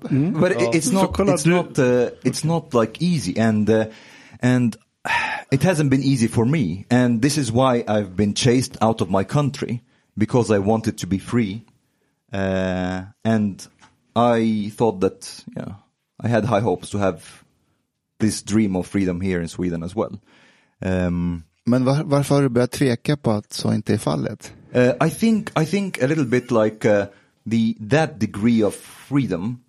Uh, jag har upptäckt att den graden av frihet som jag vill ha kan vara en kulturell belastning. Du är den It's a kulturella bit- belastningen. It's a bit, it, and, and the thing is like the, the, the choice is not always easy. Uh, but, and, and sometimes I thought about it a lot when, when we got sometimes like criticism for the conversations that we have and so on. And a friend of jag mine. fråga, förlåt, nu avbröt jag, förlåt, fortsätt. A friend of mine like asked me uh, a Han är question. arab, man Do you- alltid den kulturen. Wait, uh, a friend of mine asked me recently, do you want to create change or do you want to be free? And for me, frågan var felställd. The freedom is the change. This is how I, this is how I see it. This is my whole personality. This is what I, I've been aspiring towards. And this is what we need. Men det finns ju gränser också. Till exempel, vi sitter här med Bilan. Jag älskar Bilan på många sätt. Vi är inte heller överens om, om, om mycket, men jag, jag gillar Bilan. Jag hade inte She's velat actually se... quite nice. Actually. jag, är det hade, nu det sexistiska grabbsnacket börjar? jag, hade, jag hade ju inte velat sitta här med Ingrid Carlqvist och tänka så här, åh, det är bra, vi kom samtala, kanske lära mig någonting. Nej, jag är förbi det där. Jag vill inte, det finns människor jag inte vill prata med. Det finns håller inget med. gott som kommer att komma ur det. Well, there are people we can agree with and then there are Det people who finns are retarded. ingenting jag skulle, Exakt. There's a difference. det finns ingenting jag skulle komma överens om med Point. Vad var det du ville säga? Du, du, du, Nej, jag var bara ja. intresserad för att ni, ni har återkommit lite till det, om ni vill snacka, det har varit kritik mot den här podden. Vad, vad det, har kritiken bottnat i, vad har det handlat om? att, dels att den är grabbig. Vilket jag absolut inte kan förstå. Och, alltså, ska jag vara helt ärlig så är, det är väl egentligen det, att den har varit grabbig, inte That's något specifikt vad vi har sagt. Okej. Utan det är tonen. Vilket jag tycker, det, det tycker det- jag är riktigt konstigt. Ja, precis. Alltså, att jag har inte fått mer skit för, för det jag säger i den här podden. Men än en gång så är det tonen och det är liksom, det är Sverige på många sätt. Det är Yeah. inte specifikt vad vi har sagt utan tonen är problematisk. guys talk like a, bunch of guys sitting talking about sex and about women and so on. This is considered like th- this whole thing. Like yeah, like you should talk with women, not about women, but uh, not the other way around for women for some reason. Sen ska vi säga att podden är mycket mer än så. Alltså vi har haft polisen Rissa här, vi har haft komiker här, vi har haft, vi hade rektorn Mikael från Engelska skolan här. Den här podden är inte om sex och kvinnor, det är typ en lite, även om Omar har många Tinder-stories och han vill ha, Sant, jag vill höra dem. ja, Alltså Lyssna det, det, det, detta är så detta är så haram att prata Tinder-stories och så Alltså- sitter bilen, ja men jag vill höra dem. Alltså vad, vad skulle en... Nej jag, jag, jag har svårt att tänka mig att en, att en imam med självrespekt skulle sanktionera sådana diskussioner. This is our st- st- stand-in sharia police here we have. Verkligen. Så jag bara, vad hände? Ja men vad har hänt med religion? Det, det är så, det, det är likadant, nu händer detta med, det detta har jag alltid varit jättebekymrad över. Sverige, Sverige har liksom tvättat ur kristendomen till ingenting. Och nu ska de paja islam också. Nu, nu, nu är det det här. Vad fan är det som händer? You're really sad. Alltså jag, jag blir så här lite upprörd. Det, Det, kän, ingen... det känns som att du kom hit med en förväntan om vad vi skulle prata om, vad det här skulle handla om. Och Att är jag skulle komma med. Koranen och bara, Sora 1, nu kör vi, högläsning. Ja men man, man är liksom, låt religion få vara religion liksom. Ska det allting hela tiden bara pajas och Nej nu ska vi vara progressiva och så ska vi vara, acceptera allt och alla och hit och dit. Och det, det finns ju inget roligt kvar med religion ju. Det, är, ju- det ska ju vara lite regler, så här ska du leva ditt liv. Och sen, bry, sen hittar man på alla ursäkter för att bryta reglerna. Det, är- det är så judendomen funkar med sabbatshissar och alla dumheter. Du, du vet vad sabbatshiss är va? How religious are you, Sean? Inte alls. För att inte vara religiös så känner du ändå väldigt starkt den här frågan. Ja, men jag blir jätteprovocerad om någon, om någon, kallar, sig, om någon kallar sig kommunist men Ja men jag skulle kunna starta eget företag och ha lite anställda och så. Det är bara nej du är kommunist. Men det var ju det Jonas många Sjöstedt gjorde ju. Jonas Sjöstedt när han avgick, då Ja, då, startade då han kan du väl eget. inte sitta och lajva kapitalist samtidigt. Alltså det blir hyckleri. Och jag blir liksom så här att jag till exempel, jag är, jag är ju dödshöger. Så jag försöker aldrig någonsin göra det lätt för mina arbetare på nyheter idag. Utan de ska ha det kämpigt och jobbigt. Nej okej, nu jävlas jag lite. Men, men, men jag är lite... Du är som en ideologisk Daniel Lampinen. Din autism gör att du har så här OCD. Så här, du är kommunist, du får inte starta ett företag. Du är muslim, du får inte reformera någonting. Du är... Det, det, det. Jag skulle vilja starta en podd med, eh, vad heter Lampinen. han? Nej, Karaki. Vad heter han va? Mohammed. Eh, Han heter? Mohammed Karaki. Och, och, och vad heter han den andra killen? Så, han hade en podd ihop med en annan kille, han som var ordförande i SUM eller? Jaha, Rashid. Det är, Rashid Musa, ja. jag, jag och Rashid har växt eh, upp tillsammans. Alltså jag tror att jag. Rashid och Karaki, vi hade varit liksom så här Hade. Rashid velat komma till den här podden tror du? Får ni fråga honom. Det Ha, alltså han, han är rolig, jag gillar Mm. Rashid, han, han, han har humor. Ja, Rashid är bäst, verkligen. Det är typ, jag tycker verkligen att det är en av de mest liksom, roliga men också skarpa personerna som vi har i Sverige. Jag håller med, jag brukar Jag läsa det han skriver och han, han har mycket humor och Mm. det, det uppskattar jag alltid. Jag håller inte med honom, men han har humor. Det är intressant alltid, för det måste jag fråga eh, Mustafa. För det, det är ju många gånger du säger så här, jag håller inte med. Men vad exakt är det du inte håller med om? Mm. Jag Liksom? håller inte med om eh, eh, bilden av rasism i Sverige, att vi har Mm. strukturell rasism, att den är så djup som, som ibland du och Rashid målar det till att vara. Jag håller inte med om när du skriver på Twitter om att du är trött på vita människor. Har jag Eh, skrivit på Twitter att jag är trött på vita människor? Ja, skrev inte du att, att ibland kan du vara väldigt trötta på vita? Ja men det är gud, det, Ja. det, har jag skrivit. Men jag vet inte om jag har skrivit det bara så i en tweet. Men det har Ja, men för skrivit, mig liksom. räcker det med den meningen liksom att sen att, man, att man kan, det är som Jomshof när han går ut och säger så här att islam är en avskyvärd religion och sen, sen så eh, säger han så här, men jag menade egentligen det här och så ska han förklara det och alla bara, ja men han, han förklarade ju vad han menade för mig så här, du sa att det är en avskyvärd religion och för dig blir det lite samma så här att i en mening säga att du är trött på vita människor är för mig så här, hmm, det, är- det är Är det bara för att alltså- du tycker att du är lite vit i, i hyn eller? Nej, verkligen inte. Utan, utan det jag är rädd för att, att så som du pratar om rasismfrågor och, Rashid Musa bland annat, också den delen av vänstern, det är att det, det blir lite så här att ni får säga lite hur som helst om vita för att ja, ni är icke-rasifierade Vadå, får eller, eller du, svarta. får inte du snacka skit om mörkhyade? Vad Nej men jag du? tänker, alltså förlåt, jag Ja, måste du, bara... du, du tycker så här, att om hon kan säga någonting om vita så blir du lite kränkt av det? Nej, nej, nej, nej, nej, nej. Jag Nej. nej.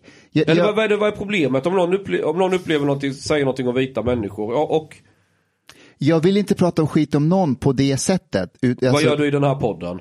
Om vem? Okej, jag skojar dig. Nej men det här är för att, äh, alltså, Blippa bort det här. Det här, det här bidrar inte något i konversationen. snart kommer Chang dra in en staty också igen. Liksom. Men nej, alltså jag tänker för att jag, jag möter det här äh, ganska ofta och, det, så här, och det, det jag tycker är intressant med det är att så här, jag upplever att jag ganska ofta utvecklar, alltså det var som exempelvis så här, jag hade en sån situation ähm, det var i våras tror jag att det var, så hade jag skrivit Eh, en ganska lång Facebook-status här, i spåren av George Floyd. Där jag var inte särskilt liksom, teoretisk, men så här, vem, jag ser inte på mina sociala medieplattformar som en så här, extended version av mina föreläsningar. Att så här, ibland så får man också försöka se vad jag skriver. Och då hade jag skrivit liksom, jag tror att jag uttryckligen skrev så här, men att jag eh, börjar känna ett förakt för vita, vitheten och er oförmåga att skydda mig. Liksom. Och för mig så var det en ganska, inte alls kontroversiell åsikt. Eh, det, det, är för mig en fråga om att så här, hur vi delvis förstår vad vithet är. Liksom. Att så här, det är självklart så att jag inte har någonting emot vita människor, alltså vita individer. Liksom. Kan, kan vi Men definiera att, så folk förstår vad menas med vithet mm, i den här kontexten? Absolut, vithet är för mig, det är inte en fråga om hudfärg primärt. Liksom. Det är därför jag, så, alla de här diskussionerna alltid blir så komplexa. Alltså, är det kultur vi pratar om?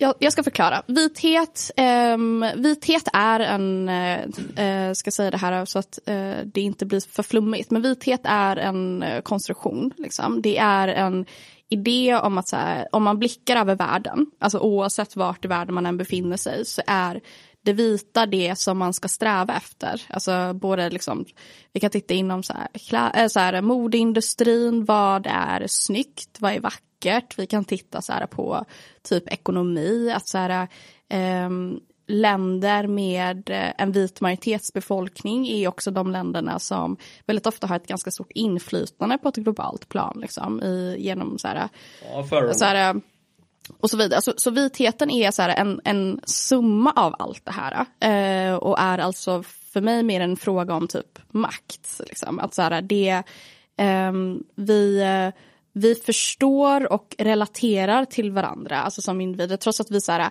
vi lever i ett land där man väldigt ofta är så nej men jag är färgblind, liksom så här, jag ser inte färg. Ja, men, kan, kan vara, om, alltså, jag fattar detta rätt, mm. typ om, om man ser vissa så här exklusiva handväskor eller något så här uh, Chanel någon parfym. Och så brukar de skriva olika städer så är det nästan alltid Paris, London, New York. För det är de fina, det är där man ska vara ifrån. För då är det mest exklusivt och hela den här biten.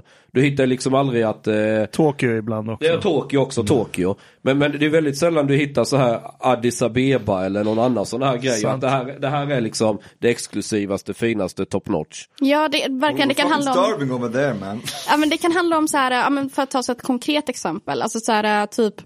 Um, ganska många människor i Sverige har aldrig varit liksom i New York. Så här, typ, jag har aldrig varit i New York. Jag har ingen aning egentligen om New York. Men om någon säger New York så får jag upp väldigt tydliga bilder av vad New York är. Alltså, Alla jag får fördomar upp, stämmer. Ja, men jag får upp liksom bilder av höghus och gula taxibilar och så vidare. För att så här, jag har såklart konsumerat väldigt mycket amerikansk Exakt. populärkultur. Liksom. Eh, men om någon säger typ så här Mogadishu eller Teheran eller Kabul eller så vilken annan så här, men då får de kanske upp mentala bilder från nyhetsrapporteringar eller ingenting alls. Liksom. Eh, och det här är en, en del av någonting större i att så här, vi har en ganska dålig representation när det kommer trots att så här, många, många länder är så här, ganska stora befolkningar. Eller så här, om vi bara tar, ja, alltså det var typ senast förra året som jag fick frågan, pratar du afrikanska? Like, alltså så här, den bilden finns fortfarande kvar av att så här, Afrika är... Afrikanska, som att det finns ett språk i hela Afrika. Ja, eller som att Afrika är ett land. liksom, så här, så att det, jag tror att så här, allt det här, det, liksom, det här är så skitsvårt att så sammanfatta på något sätt. Men så här, när, när vi, vitheten är så mycket samtidigt. Liksom. Men det är i grund och botten så eh, min antirasism är inte en... Jag är väldigt ointresserad av individer kopplat till liksom, rasism. Jag tycker det är jätteointressant att så här, diskutera vem som är rasist, vem som inte är det. Alltså så här, alla de här individuella diskussionerna. Utan så här, för mig är det mer intressant att så här, försöka lyfta blicken lite och så se, eh, se det utifrån ett så maktkritiskt perspektiv. Liksom. Eh, och jag, jag skrev den här statusen då i, i spåren av George Floyd där det också var så ganska mycket diskussion om Black Lives Matter och så här, eh, antisvart rasism och så vidare. Eh, och backlashen var så här, total, alltså så här, folk typ ballade ur liksom. I att så här, ja men betyder det här då att du typ vill mörda vita människor och så här, allt det där. Och jag menar på att så här, har man inte det här maktkritiska perspektivet eh, då stannar det liksom vid att, så här, att tro att jag går runt och så här, low key hatar Pelle på stan. liksom. Vet du, jag, jag landar i samma egentligen inte diagnos ska jag kalla det, men jag skulle kunna komma fram till det du kallar för vithet. Men från en helt annan väg. Och jag tror beroende på vilken väg du tar så kommer lösningen på det bli helt annorlunda. Jag ser det som att anledningen till att så kallade vita dominerar världen idag, det har att göra med ett kosmiskt lotteri som skedde för 8000 år sedan. Och det är att de delarna av jordklotet där det råkade finnas människor som var vita, det var där det råkade också finnas tillgång till häst, ko och vissa grödor som gör att du kan snabbt expandera ett jordbrukarsamhälle. Vad är det för fel på kameler? För att du, du, Jag bara, det är inget fel på kameler, de kan användas för transport men de är inte lika snabba som hästar. Så det är ett, en sak. Och jag menar, tar du så här, äh, Snälla svara inte honom. Okej, men, tar, men tar du så här, eh, och sen att den eurasiska kontinenten, eh, där så kan du transportera dig ganska snabbt med hjälp av häst. Nu ska jag faktiskt Nej men sabba- vänta, nej sabba inte, vänta. För det finns, det finns inget terräng som gör det omöjligt. Så uppfinner du jordbruk på eurasiska kontinenten så kan du snabbt sprida det. Så det är därför jordbruk spred sig snabbt från Mellanöstern till Kina och sen tog det sig uppåt mot Grekland, Italien Ashkan, och sen Skandinavien. Jag vet exakt vad du menar. Men min poäng med kameler är valid. Därför att under fram till 1600, nej när var det? Det var, det var tusen år sedan. Alltså islam var ju en högkultur, Mellanöstern var ju en högkultur. Eh, eh, innan Europa kom på frammarschen. Mycket var ju på grund av kamelerna för att du hade sidenvägen. Du hade ju handel från eh, eh, bortre orienten, Kina, det som idag är Kina och där borta är Indien och alltihopa. Vidare upp till Europa. Eftersom de här handelsvägarna gick igenom eh, Mellanöstern. Ända upp till, min sambo är ju från Tjeljabinsk. Och de har en kamel i, eh, eh, vad i stadsvapnet är det va? Yes. är Och det, vilket land är det? Förlåt. Ryssland. Ryssland. Ja men alltså det, fann, det fanns häst i Mellanöstern också. Det fanns ko, det fanns grödor Ja men hur, hur bra klarar sig en häst ute i sandöknen? Är det 35 Men- grader Men- Ja, varmt? men vänta, alltså, mm. vänta. Så, men, men, men det fanns civilisation i norra Afrika också, right? Men den kunde inte exporteras till södra delarna för att du har hela Saharaöknen däremellan som inte gick att ta sig över på den tiden. Plus att grödor och djur som lever bra i norra afrikanska kontinenten, de kommer inte klara sig i andra delarna av den. Samma sak med Nordamerika. Det där var det ju liksom värst. Vad hade de där? De hade majs och lamor. Vad fan ska du göra med lamor? Du kan inte bedriva krig med lamor, du kan inte transportera över långa sträckor. Så vad jag menar det är att de som nu råkar vara vita fick ett enormt försprång. Och det är det som har gjort att de ser ut att ha mest välstånd. Och vi människor tenderar att försöka härma de som har mer välstånd. Eh, och jag ser inte så, de, de så Så kallade a- allt är hästarnas fel. hästarna och liksom de grödornas fel. På ett sätt är det så, absolut. Have Jag menar, om du kollar- Germs and Steel? Ja, exakt. Precis. Jared Diamond. Eh, Men samma sak om du kollar Indien. Reklamskyltarna där, de tar de ljusaste indierna som finns där. Ja, alla Bollywoodstjärnor Exakt. är alltid ljusare hyn jämfört med majoriteten av indier som är mer mörkare hyn. Så är du ljus hyn blir du egentligen en Bollywoodstjärna. Alltså du får mycket högre status om du har ljus hy i Indien. Och där kan man också säga, men vadå, Va- varför är det så där? Så det du kallar för vithet, jag ser det. Men jag tror att de som är vita tänker inte på det för att de har inte orkestrerat det här på något sätt. Nej, nej, och det, det, precis. Och det, det är det här jag menar i att så här, ja, men det går väl också lite tillbaka till din fråga Mustafa om så här, strukturell rasism. Att så här, det handlar inte så mycket om att, så här, att försöka nedmontera vitheten. Liksom, så det handlar inte om det, utan så det handlar om att så prata mer om så på vilket sätt vitheten påverkar människor både i vardagen men också på ett globalt sätt. Alltså så om vi pratar om typ naturtillgångar, liksom, att så här, det, de, de, de rikaste kontinenterna i världen sett till naturtillgångar är också de fattigaste samtidigt. Alltså så här, och det, I modern tid. i modern tid, precis. Och det, och det tror jag så här, och jag menar inte så här, det finns en förklaring till det här. Verkligen inte. Det finns massa olika förklaringar.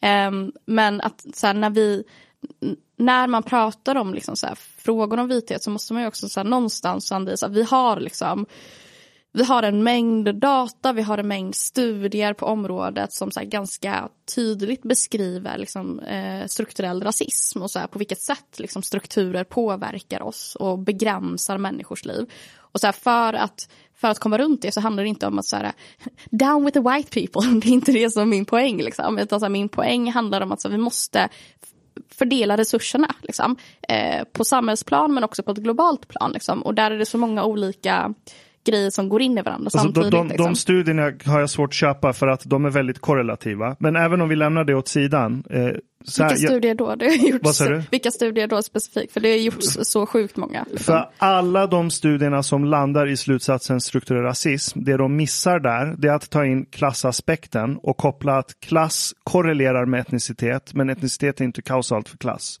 Nej, men det, jag tycker många studier också har ett klassperspektiv på de här frågorna. Alltså så här, eller liksom ett, det finns också massa studier som har liksom en intersektionell utgångspunkt. Alltså det, det finns ju massa olika typer av studier. Men, det, men jag kan ha lite så svårt ibland för att vi pratar om liksom strukturell rasism som om så här, existerar det eller inte. Alltså så här, var- varför tror du många, varför tror du många vita i Europa, framförallt i Sverige kanske skulle jag säga, eh, försöker se ut som amerikanska hiphoppare?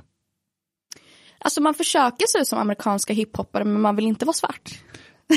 Och- det tycker jag är en ganska stor skillnad i att så här, det, det är klart att så här, Alltså menar du hudfärgen svart? ja precis, alltså så här, det, det, alltså så här, min poäng är, nu, nu blir det här alltså väldigt förenklat liksom, typ Sure. i, så här, i att vi, det finns säkert en massa individer som hade velat vara svarta. Gud vad jag hängde med många sådana under högstadiet, verkligen. Wiggles. Men, Ja, men, exakt. nej, men Louis CK har faktiskt ett skämt om det. Han är så här, jag är så jäv... om jag hade fått födas igen, om jag fick välja hudfärg och kön, han bara, white man. Ja, men, men, It's fucking men, great. hon, hon i engelska kungahuset som gnällde ut i Oprah Winfrey.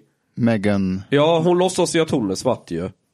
Det är hon väl, eller? Va? But but I'm, I'm darker than her. That's a bit strange. Ja, men det, alltså, det är det här jag menar, så svarthet eller vithet är inte så här en fråga om hudfärg. Alltså, så här, she's super min, rich as well. Ja, jag vet exakt. inte på, på vilket sätt var. Eh, Point. Men alltså jag förstår vad du menar. Alltså att Ja. vara svart förknippas, typ det du nämnde innan, nyhetsrapportering och sånt. Det är så här svält, bakåtsträvande, att eft- efterblivenhet i samhällsstruktur. Det är sånt man har bombarderats med sedan barnsben. Och det här har jag tagit upp som förut också i andra format. Så här FN-veckan vi hade, eller kanske fortfarande har. Där man delas in och så här i olika Svältande kontinenter. Ja, och det är det enda bild du har av människor över Och hela här vill jag komma till en sak. Här vill jag komma. För här finns en poäng med det man kallar strukturell rasism. Och det är att när jag växte upp i skolan fick man alltid lära sig att Sverige var bästa landet i världen. Alla andra vill vara som Sverige. Och vi måste hjälpa resten av världen. Och det finns en sån här godhet att man ska hjälpa alla människor. Men då ser man samtidigt ner på människor. För de, har- de har inte riktigt kommit lika högt upp i civilisationen som vi är i Sverige. Och så tror man att allt alltså, är lite sämre i andra länder och andra kulturer och allting. Och, och jag vet när jag växte upp, liksom, det var så gam, alltså liten by på liksom gränsen mellan Skåne och Småland. Den är liksom 20 år efter resten av samhället. Men det var så indoktrinerat den här bilden liksom att eh, Sverige är någon slags så eh, bara det att jag hade annan eh, hårfärg gjorde ju att många tittade suspekt på mig som att jag kanske inte riktigt var lika modern och förstod allting lika bra bla bla bla.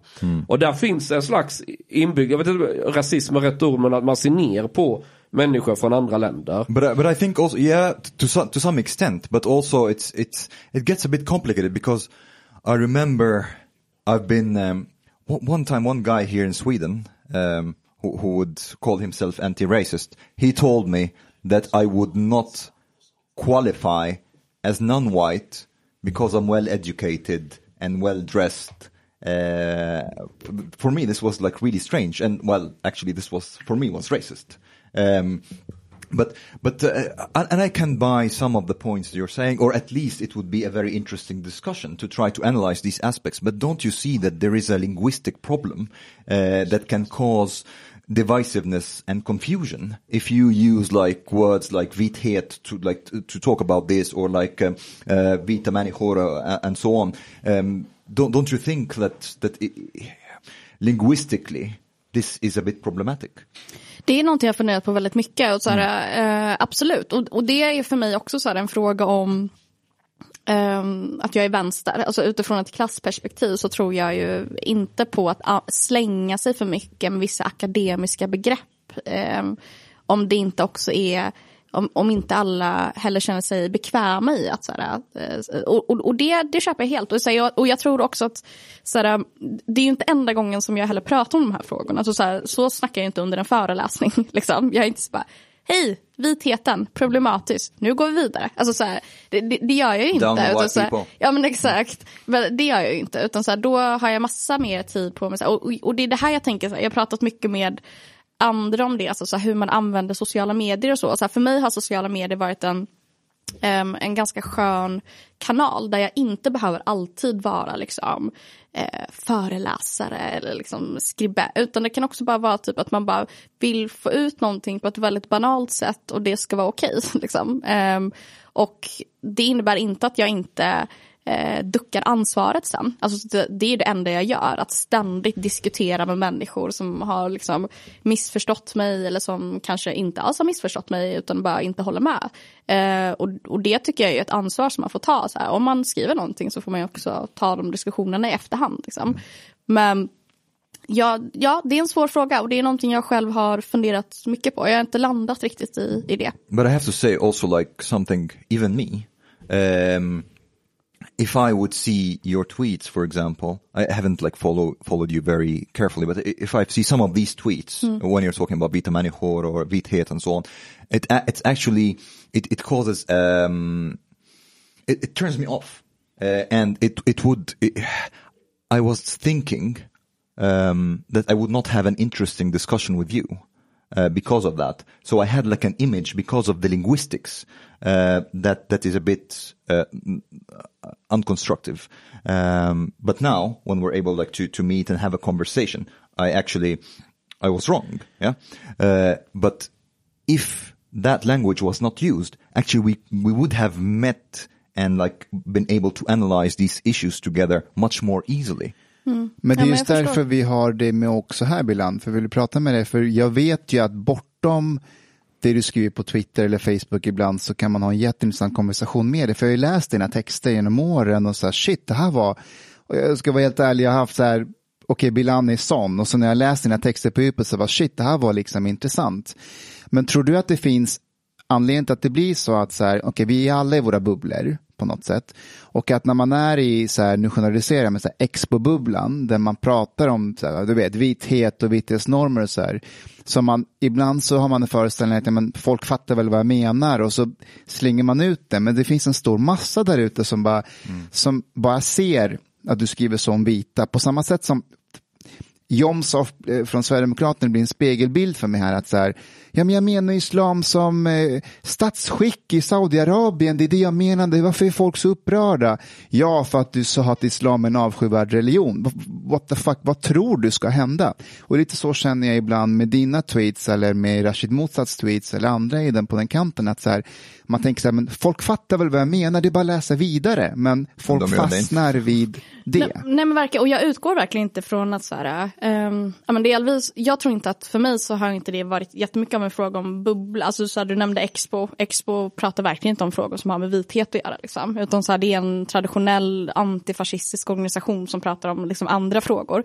Eh, men jag tror så här, jag, jag vet inte, så jag, har, jag har funderat på det och det är ju såklart någonting jag eh, alltid liksom ta med mig. Alltså det, det är ju så, eller framförallt det så här, i, i jobbet när man föreläser och när man skriver, att så här, det är jätteviktigt att så här, eh, poängen ska inte vara att så här, nu ska jag hamna i tjafs och väcka känslor, utan så här, poängen ska vara att så här, starta en, eh, en diskussion och så här, framförallt tror jag att så här, när, när vi pratar om vithet, att så här, om Sverige är ganska efter i de här frågorna. I Sverige så är vi inte vana vid att så här, prata om eh, rasism eller prata om vithet på ett sätt som inte bara är så här, eh, finns det eller inte, utan som är så här, ett, ett bredare, större och så här, eh, intressant samtal om de här frågorna.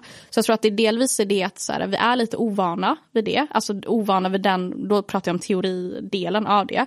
Men, men, jag, eh, men det är också därför jag liksom så här, om jag skriver en text exempelvis, Eh, då har jag ju ett helt annat tilltal. Alltså så här, då, då når jag en helt annan liksom, publik. Men så här, när jag twittrar eller när jag skriver Facebook, då vänder jag ju mig till de som eh, följer den. Liksom. Eh, då vänder jag mig inte till så här, Berit som inte har en aning om vem jag är. Liksom. Utan då är det så här, människor som, som man känner på olika sätt eller inte känner men som, som man ändå har någon slags så här, sociala medier-relation till. Och då blir det också ett annat tilltal. Liksom.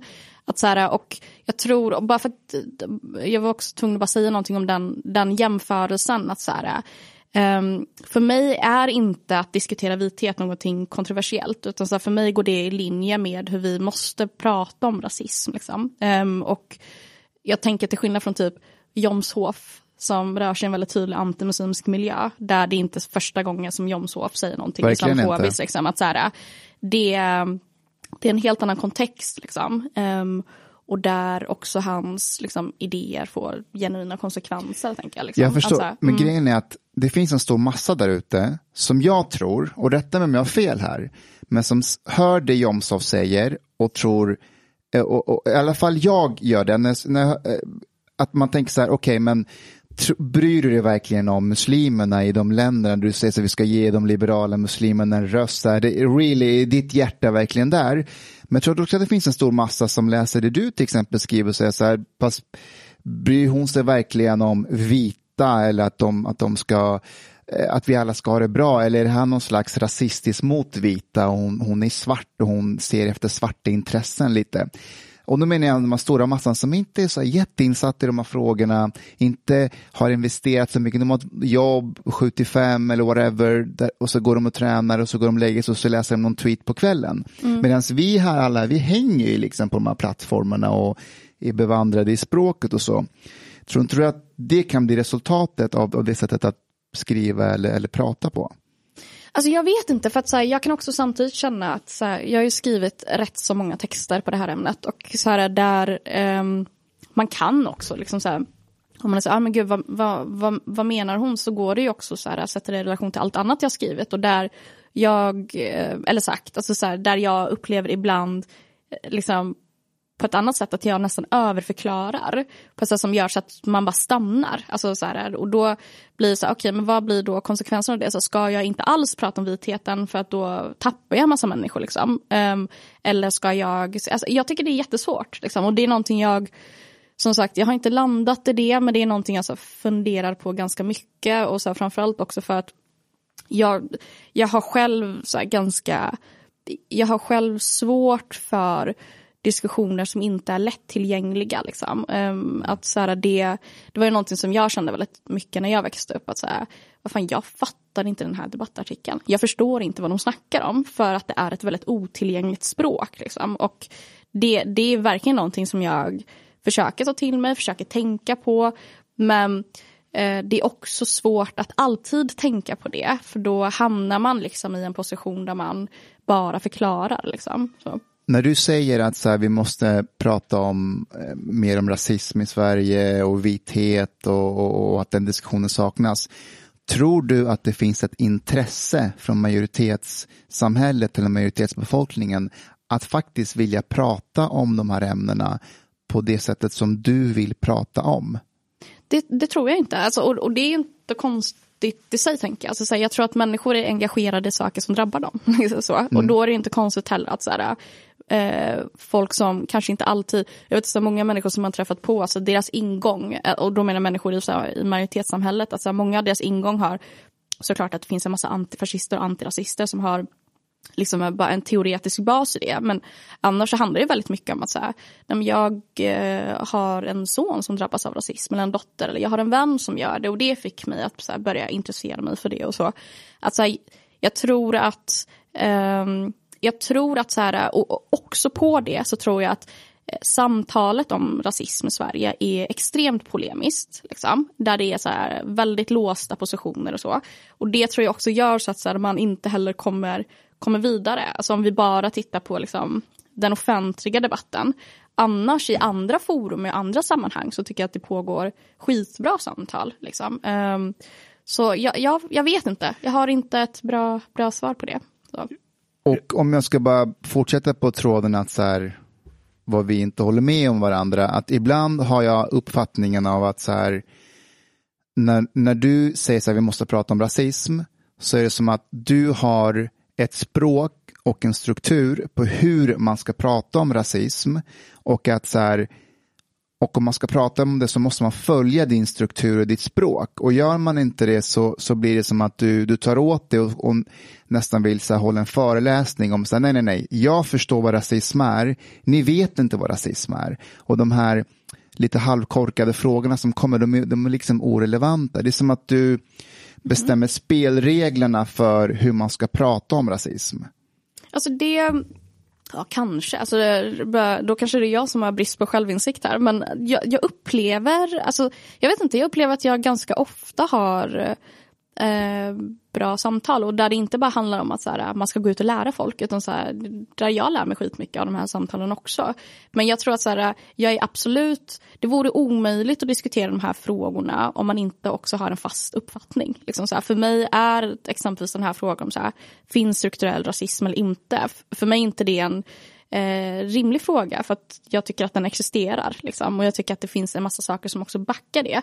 Men det innebär ju inte att så här, om du säger det Mustafa så kan vi ha ett jättebra samtal om det. Liksom. Så här, det, det ena behöver inte utesluta det andra. Att, så här, bara för att man har en tydlig uppfattning så innebär det inte att man inte vill snacka med andra. För att, så här, då hade jag inte kunnat göra det jag gör så länge. Alltså, då Nej. hade jag bara liksom, jag vet inte, hamnat i någon liten grupp där borta någonstans och diskuterat i all oändlighet. Alltså så här, nu har jag liksom kritiserat ditt sätt att så här, prata om rasism och sådär, men grejen är att det är också en projicering från min sida. Därför att jag gör lite likadant i diskussionen om islam. Att så här, när någon säger att islam är skitreligion, så säger jag så här, nej, nej, nej. Pull Ben Affleck. Nej men på riktigt, jag blir så här, It's fast... gross, it's racist! det har jag faktiskt aldrig sagt. Jag har sett den när han var på den här Late Show, eller? Uh... Är det Bill Maher? Bill, Bill Maher, ja. Det var ju typ så Sam Harris blev ja, känd. Men hur som helst, mm. att jag blir så här, ah men du, okej, okay, du menar vissa uttryck för islam som islamism eller extrem salafism och så här, du menar inte islam som religion. Det är som att jag börjar Eh, som en språkpolis på de här personerna. Men jag märker att det är så vanliga svennar som inte är så jätteinsatta i ämnet, som bara ser att det händer någonting i muslimska världen, de vill kritisera islam, men de använder fel språk enligt mig. Och så ska jag gå dit och rätta dem och jag ser att de blir nervösa. Det är som att jag har en pistol i tinningen på dem och bara så här, säg inte det, säg det här. Och så upplever jag att du gör med rasism, men jag gör det också med islam och muslimer. Så vi båda är ett problem här. Mm. Ja, alltså jag bara, ehm, det är så återigen det här med, jag vet inte om det är jag som saknar självinsikt, jag kanske borde haft med mig en terapeut här så kunde jag reda lite det. Men jag upplever inte att jag har den jargongen. Alltså så här, jag upplever, jag tycker att det är en, en sak är ju att man säger så här, Eh, typ att man har den här tydliga uppfattningen att så här, eh, ja, men för mig är inte det en diskussion om strukturell rasism finns eller inte. Men det innebär ju inte att jag kommer vara så här, håll käften, snacka inte. Alltså så här, det, det, det, tänker jag, det ena behöver ju som sagt inte utesluta det andra. Att så här, eh, om vi tar diskussionen om islamofobi, att så här, eh, jag tycker det är skitviktigt att man säger till. För att vi lever i, alltså i, i, liksom, i en tid där eh, islamofobin också existerar och får konsekvenser för människor. Då är det jätteviktigt. Och det spelar ingen roll om så här, eh, alla som är islamofober behöver inte ha en jättetydlig ideologisk liksom, linje. Men det, det kommer fortfarande påverka andra människor. Att, ja, jag, vet inte, jag tycker att det finns jag, jag tycker att man kan eh, vara tydlig i vad man tycker. Eh, också säga det, men det innebär ju inte att man ska vara en så oskön person. Liksom. Och det, det tycker jag så här, eh, det är klart att jag har kunnat vara oskön liksom, i vissa sammanhang, men upplever att jag ändå försöker tänka på det. Um, mm, but okay, two, mm. two things here. Uh, first of all, when it comes to Islam, again, uh, I think I think it's it's important. Uh, I, there has been a problem here in Sweden that any discussion about Islam has been stigmatized and stamped as something right wing. Uh, and in this sense, actually it has shut down any kind of debate except at the right wing. So for example, there's something that ex-Muslims or people who leave Islam who are not in any way racist but have problems with the ideas within Islam, they can feel that they're not able to have a discussion about that because any criticism of Islam is just coupled to the far right, for example. So I think there should be a room there to be able to discuss, uh, like not to go too hard on anybody who expresses like uh, criticism of Islam in any way. Uh, so that's one thing. Another thing when it comes to anti-racism, um, I could have a problem with some strains of anti-racism, if, um, uh, if somebody would, would call it that, that it can become almost something similar to race activism and like it has like a separatist kind of like um, uh, rhetoric uh, and there are like for me sometimes it can be something that skin color is everything and we will never uh, reach a society where skin color is not important. And for me, this is actually the goal. I want to reach a society where skin color is not important. Uh, it's just who you are as a person that's important. And there are others, even like um, black, uh, black like debaters, one can say, or like Coleman Hughes, Glenn Lowry. They, they're also very critical to this kind of anti-racism. Um, what do you think Men, about that? Ja, alltså jag är ju inte alls, för det första är jag inte alls kritisk till separatistiska rum. Liksom. Så här, jag tycker att de fyller en funktion och har varit extremt viktiga för feminismen exempelvis. Så att, så här, jag, jag, tycker att det kan, um, att separatism också kan spela roll och det innebär ju inte att så här, vi ska sträva efter ett rassegregerat samhälle liksom, utan så här, separatism är någonting annat tänker jag. Men att um, vad var din fråga om det här med om man upprätthåller rasism genom att prata om ras? Liksom, eller? It, it, it, be, it mm. becomes like the, the whole, like Coleman Hughes saying like this, mm. the skin color is everything. And mm. people who are against racism would actually have like the opposite kind of standpoint, this is nothing. Men det är precis, och det är, alltså hudfärg spelar roll, alltså det vet vi ju. Alltså, At least that's a goal. Precis, men det är en annan sak. Det är klart att så här, eh, man, jag hoppas ingen, eller det finns säkert sådana människor också som så här, pratar om rassegregering och annat. Liksom. Men att jag tänker att det de flesta i alla fall har, eh, eh, tänker jag, är överens om är ju såklart att så här, eh, hudfärg ska inte spela roll, men hudfärg spelar roll. Liksom. Och det är en annan grej, att så här, om, om hudfärg spelar roll, om det påverkar människor, då kan ju inte ens reaktion på det vara så här, nej, men målet är att det inte ska spela roll. För att så här, då är det så okej, okay, det är lite den här diskussionen om typ färgblindhet också. Att så här, ja, men det är klart, det är en jättefin tanke, men om, om, om, men om du säger att du inte ser min hudfärg, vilket för övrigt inte stämmer, alla ser att jag är svart. Liksom så här, det, det, det, är inga problem med det, tänker jag. Jag ser din hudfärg, jag ser människors hudfärg. Liksom. I, I agree, but I think men, a lot of people also like misinterpret this color blindness. There is no, because I, I would say that I had been a colorblind person until Black Lives Matter maybe, but that does not mean that if you would would like tell me like what's the color of my skin i would say i don't see it. No, i see mm. but it's for me. Mm. it doesn't play like it, it's not important. Same thing mm. as the color of the hair or the color of the eyes. Precis, I don't care. och det är det jag tänker är det viktiga? För det, det spelar roll. Alltså så här, människors hudfärg spelar roll för hur de bemöts. Det spelar roll för eh, diskrimineringen de utsätts för. Det spelar roll för i, liksom, allt som har liksom, kopplat med rasism att göra. Att så här, första steget måste ju vara att, att erkänna det. Att säga så här, ja men eh, svarta människor har exempelvis, vi vet rent statistiskt, lite svårare på arbetsmarknaden. Både att så här, komma in i den men också när det kommer till så här, chefslöner och annat och så vidare. Att så här, eh, då, då kan vi inte säga så här, nej men målet är att vi inte ska se färg.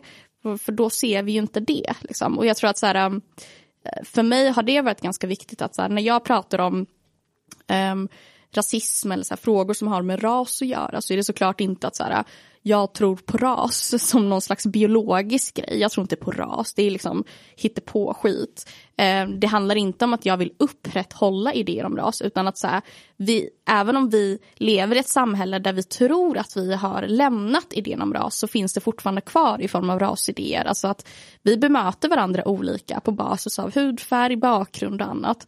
Och jag tror att så här, vi, för att kunna nå dit, alltså för att kunna nå eh, eller om jag uttrycker det så här, vi har samma mål, liksom, men, men att vi kanske har lite olika vägar dit. Och jag tror mer på att så här, för att kunna nå det här samhället där vi ja, men lever på lika villkor så måste vi först också börja erkänna den utsattheten som också människor lever under. Um, och jag tror att det finns någonting frustrerande då också i att så här, möta någon som säger men jag, jag ser inte det här. Jag vill fokusera på målet. Liksom. Så, eller förstår du vad jag menar? Var det flummigt? Men, kanske? jag tror inte det är ja. det Omar menar. Alltså ett, ett exempel på den sorts antirasism du är kritisk mot Omar. Det är som, eh, så här, jag har hamnat i clinch på Clubhouse med eh, eh aktivister. Eh, en viss typ av antirasistiska aktivister. Där jag försöker förklara att så här, jag bryr mig, jag ser din hudfärg. Men jag bryr mig inte om den. Jag tar inte hänsyn till den i hur jag utvärderar dig som människa. Och då blev den här personen jätteupprörd och sa jo, du ska se min hudfärg och du ska ta hänsyn till det i hur du utvärderar mig. Och då var jag så här, men vänta, då hamnar vi ju på square one. Är inte hela poängen att om jag nu säger att jag verkligen inte bryr mig om din hudfärg. Visst, du har inte löst hela samhällsproblemet. Men varför insisterar du på att jag ska behandla dig annorlunda? Men jag tänker att har det, alltså nu vet jag inte exakt eh, den, Absolut, den här diskussionen. representera- Liksom, nej, precis. Men eh, jag tänker så här, en, en ganska stor misskommunikation där är Ja. typ att så här, ehm, ja, men jag skulle kunna säga någonting likadant. Alltså så här, du ska se min hudfärg. Liksom. Eh, för det innebär också att du ser rasism. Alltså så här, du ser också vad som följer med en hudfärg. Och så här, det, man brukar prata om så här, typ ehm, på grund av så här, liksom, ja, men det, det samhälle som vi lever i och så vidare så är ju liksom ingen skonad från rasfördomar oavsett om vi vill liksom erkänna det eller inte. Och det, det är också så här, en del av en större utveckling just kopplat till eh, frågor om rasism. Att så här, ja, men I alla fall efter medborgarrättsrörelsen så var det plötsligt så att så här, människor behövde liksom så diskutera den här frågan på ett annat sätt och förhålla sig till den. För att då var det så här, första gången man liksom slog på tvn och såg svarta människor bli ganska brutalt misshandlade. Och efter det så var det som att så många människor istället för att liksom så här, hantera det här och försöka liksom, så, så, så vill man liksom så här rygga tillbaka och bara, men jag är inte en sån, liksom, jag är en god person, jag ser inte eh, dig utifrån din hudfärg och så vidare. Och jag tror problemet med det är ju att, att man delvis lägger in en massa individuella saker i det. Att så här, jag tror absolut att alla har rasfördomar. Liksom. Så jag tror inte att någon är skonad från det för att vi också påverkas av vårt samhälle.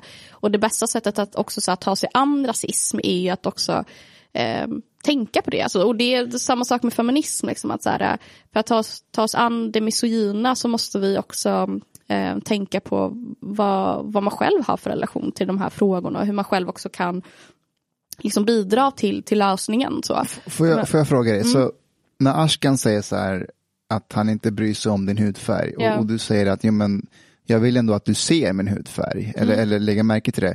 Vad innebär det? Ja, men, men det var lite det jag var inne på, alltså att det innebär ju också, då ser man vad det innebär att vara svart. Liksom. Och, och, alltså, så, här, och vad det- innebär det? ja, men diskriminering, alltså så här, allt som har med antisvart rasism att göra. Okej. Ehm, och, och, Och sen då, vad ska han göra? Eller, nej, men det, det är det här jag var inne på förut, jag är jätteointresserad av det individuella. Det handlar inte om att jag lägger allt ansvar på Ashkan här och är så här, nu ska Ashkan gå ut och rädda världen. Utan så här, min poäng är att så här, om vi som ett samhälle hade börjat reflektera mer på det sättet. Att så här, ja men eh, istället för att rygga tillbaka och säga, nej men jag ser inte hudfärg. Istället för att så här, eh, erkänna att hudfärg spelar roll för människor. Eh, och spelar roll för liksom vilka villkor de får i ett samhälle, vad de får för möjligheter på arbetsmarknaden, på bostadsmarknaden och i, i vården exempelvis. Att så här, rätten till likvärdig vård och så vidare. Allt det här, att så här, eh, genom att säga att så här, nej men, det handlar inte om att vi ska gå runt och säga jag ser en hudfärg till alla, men jag menar på ett mer så här, eh, eh, hur vi själva förhåller oss till de här frågorna. Att så här, ja, men, eh, prata mer om att så här, vi lever i ett samhälle där vi har rasfördomar. Vet du, det, det är där jag tror vi skiljer oss. För Mm. att, eh, jag menar, jag menar att man ska lägga det på det individuella. För att om man säger att det är en struktur och alla är ansvariga och så vidare, då kommer ingen ta ansvar. det blir osynligt, det är som att jaga ett spöke. I'm somewhere in between. I'm somewhere in between. Because, alltså- because okay, be, because it, it can become a bit like catch 22. Because if well, the society is made up of individuals. So we have first to decide whether we want to reach a society that is colorblind. Again, colorblind not in the sense that they are not capable of literally see, seeing color, but where color does not play a role. Is this, is this the goal? If, is this the goal, then it, it's good that more and more people become like Ashkan, that this is, this is like, or, or that, that they don't really see this as a factor. This, this is something that we should spread. Um, or do you see that this is never going to be a situation where we will, uh, it's not possible that skin color someday in the future will play no role?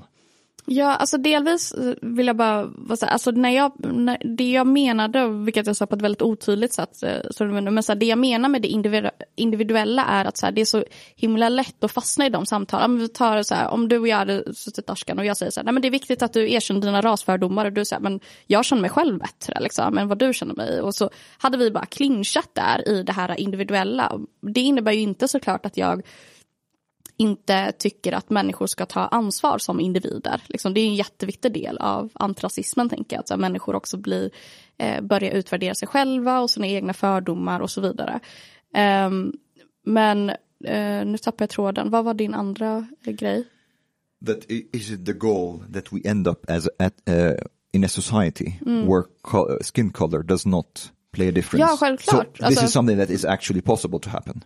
Jag tror det, men det kräver ju väldigt mycket arbete. Sen vet jag, alltså, det beror ju också på att så här, vi vet ju att eftersom att så här, ras är den här sociala konstruktionen så då, då borde det ju kunna, precis som alla andra konstruktioner, gå ju att nedmontera. Men det kommer ju liksom ta en evighet och ett ganska stort arbete och så vidare. Att så här, för mig, jag försöker mer så här, typ tänka i steg, typ att ja, men, om vi först kan eh, se till så att människor har eh, likvärdiga möjligheter på arbetsmarknaden och där finns en massa olika insatser man kan göra. Så så här, eh, jag vet att så här, vissa tycker det här är kontroversiellt men vi kan börja arbeta med jämlikhetsdata exempelvis för att också kunna se på vilken, eh, hur, hur människor också har det på arbetsmarknaden. Alltså att eh, Ja, jag tror att det, för mig är det svårt att tänka så långt fram för att det finns en risk att det blir flummigt och svårt att göra någonting åt. Liksom. Eh, jag försöker mer tänka på så vad har vi för konkreta problem idag? Hur hanterar vi det? Hur löser vi det? Sen är förhoppningen att vi kanske når dit liksom du, det, senare. det där, Mm. jag, jag delar mål med dig, men det är där vi skiljer oss åt igen. Jag tror inte sociala konstruktioner som jag menar finns. Jag tror inte de kan nedmonteras genom hur vi pratar. Eh, Nej, det inte på ett inte effektivt heller. sätt. Okej, Nej. det, det är inte det Nej. vi menar heller kanske rakt av. Men så här att ha en jämlikhetsdag eller sådana grejer. Jag menar, Jämlikhetsdata. Data, Det- förlåt. ja. Eh, jämlikhetsdata, men det är så här, återigen, hur mäter man den jämlikhetsdatan? Hur mäter man etnicitet? Och även när vi har den datan, vi har rätt mycket data som visar att om man korrigerar för utbildningsnivå och alla de här sakerna så är skillnaden väldigt marginell egentligen i Sverige för vilka chanser du har i Sverige att lyckas. Så det finns en korrelation mellan hudfärg och hur bra det går för dig på arbetsmarknaden. Men korrigerar du för massa faktorer så försvinner den skillnaden. Så det är därför jag återigen landar i att eh, det går inte att nedmontera konstruktionerna eh, genom, att, eh, ha, genom att prata om det eller titta på den här datan. För att jag tror konstruktionerna är alltid en konsekvens av vad människor gör och hur bra det går för människor. Så då måste vi börja med att kolla på va- varför går det inte så bra för väldigt många människor kanske som har en viss hudfärg jämfört med en annan. Eh, och hur mycket jag än tittar på datan så är det inte rasism som förklarar det. Nej men det är ju för att vi inte har den datan på platsen. Alltså, om, vi, om vi tar typ jämlikhetsdata, bara för att svara på det. Alltså, jämlikhetsdata bygger på självidentifikation. Så att det är människor själva som går in. Det handlar inte om att man ska så gå tillbaka till rasbiologiska institutet. Så här, då får människor själva klicka in ehm, och, och det har testats för. Ehm, och det är också det som, som blir det svåra i Sverige för att så här, eh, just eh, forskningen kopplat till, så här, om man ska kalla det för så här, rasforskningen, har varit urusel på riktigt. Och vi har inte så mycket att utgå ifrån. Alltså det är först de senare år innan så mätte man ju efter etnicitet. Alltså så här, då tittade man jättemycket på olika invandrargrupper eh, som inte heller är representativt liksom, för en massa människor som är födda, uppvuxna i det här landet men ändå möter diskriminering eller på olika sätt.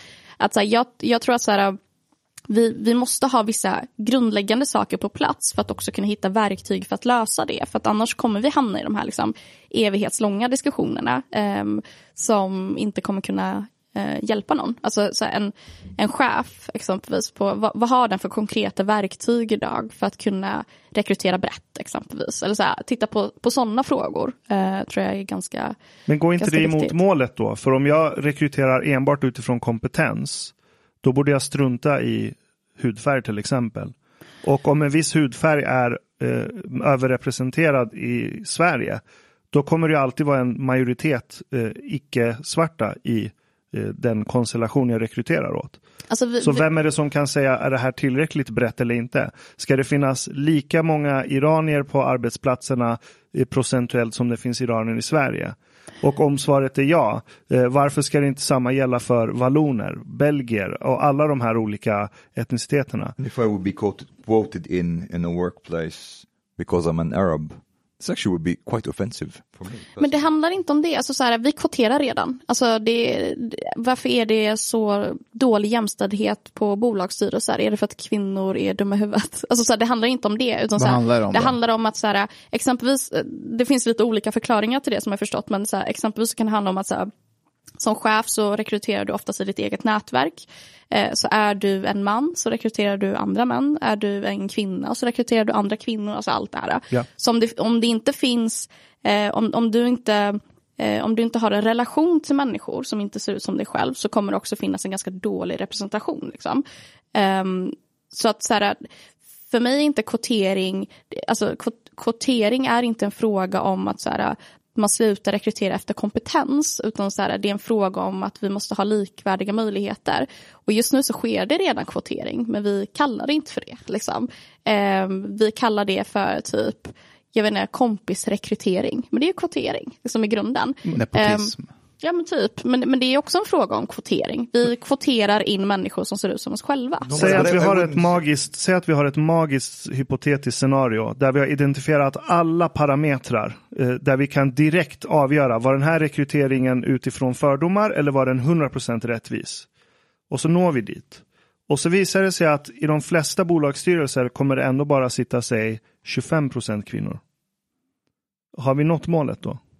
Det är en väldigt hypotetisk fråga. Absolut, liksom. men det finns en Och- poäng med den hypotesen. Och den är ju väldigt, tänker jag också, väldigt bunden till typ psykologi och annat. Så det hade varit intressant att se hur det skulle utformas. Liksom. Men jag tänker, jag tänker så här att så här, det, det är som hela den här diskussionen som också pågår om så här, men varför väljer kvinnor vissa typer av yrken framför män liksom, och annat. Att så här, vissa saker kommer hänga kvar på grund av sociala konstruktioner för att så här, kvinnor har lärt sig att de ska vårda medan män har lärt sig att så här, de inte ska göra och så vidare. Att jag tror Va- Varför domineras tekniska utbildningar av kvinnor i till exempel Iran? Då?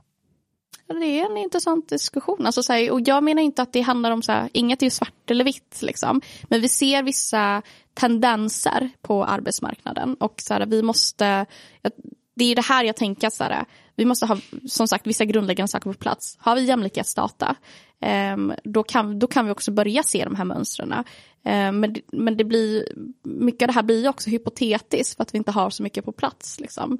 Ehm, men vi vet att eh, från vissa studier och vi vet att många också vittnar om det så har man det lite svårare på, eh, på vissa arbetsplatser eller på arbetsmarknaden. Och det är ju värt att undersöka. Liksom, en, en, en, en konkret fråga William. Mm. Är, du, är du intresserad av utfallet eller möjligheterna in?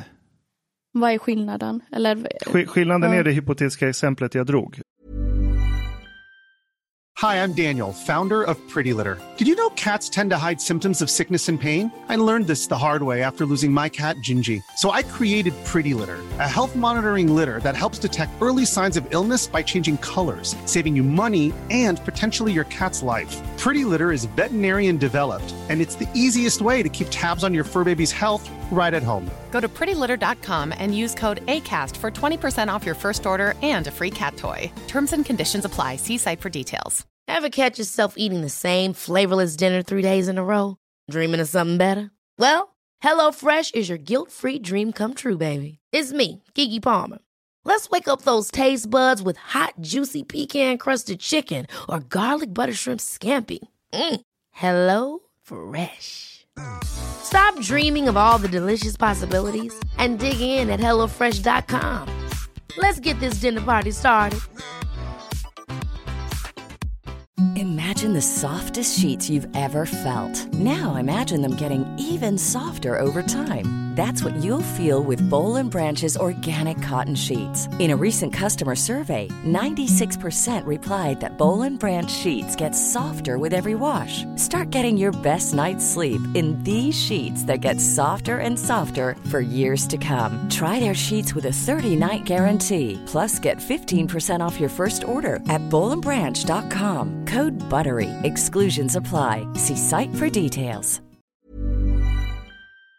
Ja. Och om man är intresserad av utfallet, då Mm. vill man ändå pusha till att det ska bli 50-50. Mhm. Fastän man har bevisat i mitt hypotetiska scenario att hur vi rättvist än gör det så kommer det vara en viss skevhet. Mm. So, Nöjer man sig där eller säger man nej, det är utfallet som är viktigt, det ska vara 50-50 överallt. Alltså, so, so för- just, just a second. So for example, would we have reached a gender equal society if it was in like MMA?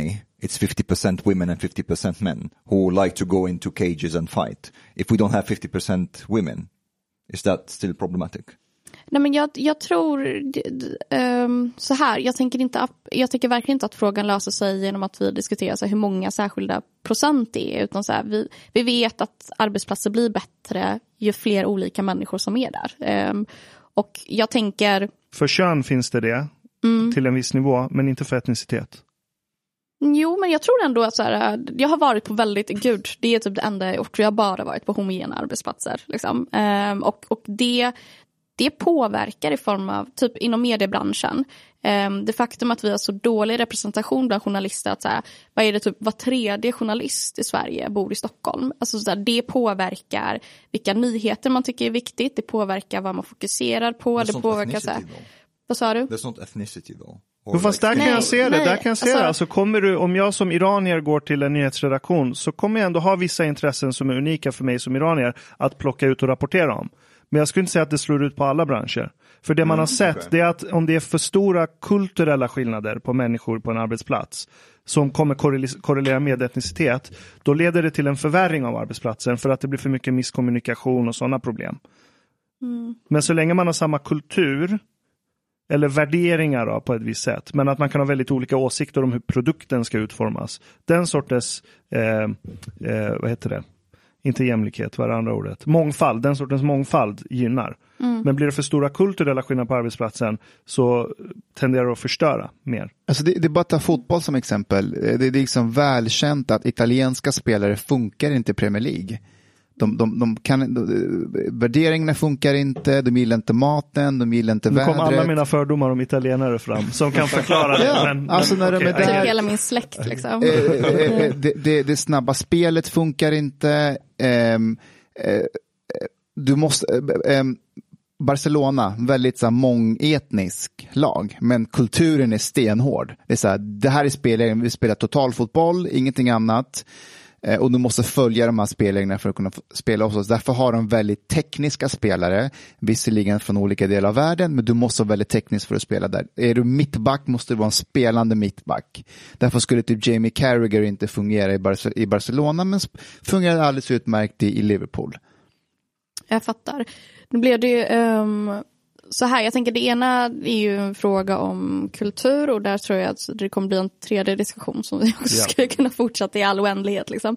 Men jag tänker att så här, till att börja med, jag är verkligen inte så här, expert på de här frågorna. Jag borde prata med typ så här Yilmaz eller någon som verkligen är insatt och så här, jobbar mer konkret med det här. Men ehm, jag tänker oavsett så bottnar det ju också så här, ehm, i, i fråga om så här, medborgerliga rättigheter. Alltså, så här, är man medborgare i en stat så måste man också kunna ta del av den välfärden och ha skyldigheter och rättigheter och så vidare. Och där måste du kunna ha samma typer av möjlighet att kunna ta dig in i en bransch än så här, någon annan. Och jag tror att så det blir jag fattar, så här, det, det, för hela det här samtalet rör sig på ett väldigt så här, filosofiskt plan stundtals. Liksom. Som Clubhouse. Men, ja, men jag tänker i så här, ja jag vet inte. We've been going strong three hours. Ja. Ja, Men jag kände det ganska Ja. länge, eller hur? Jag vet inte Ja. om vi kommer se mer kloka saker. Jag No, märker but min hjärna har loggat ut. Vi gör, märker vi, gör, vi gör faktiskt. en cliffhanger där.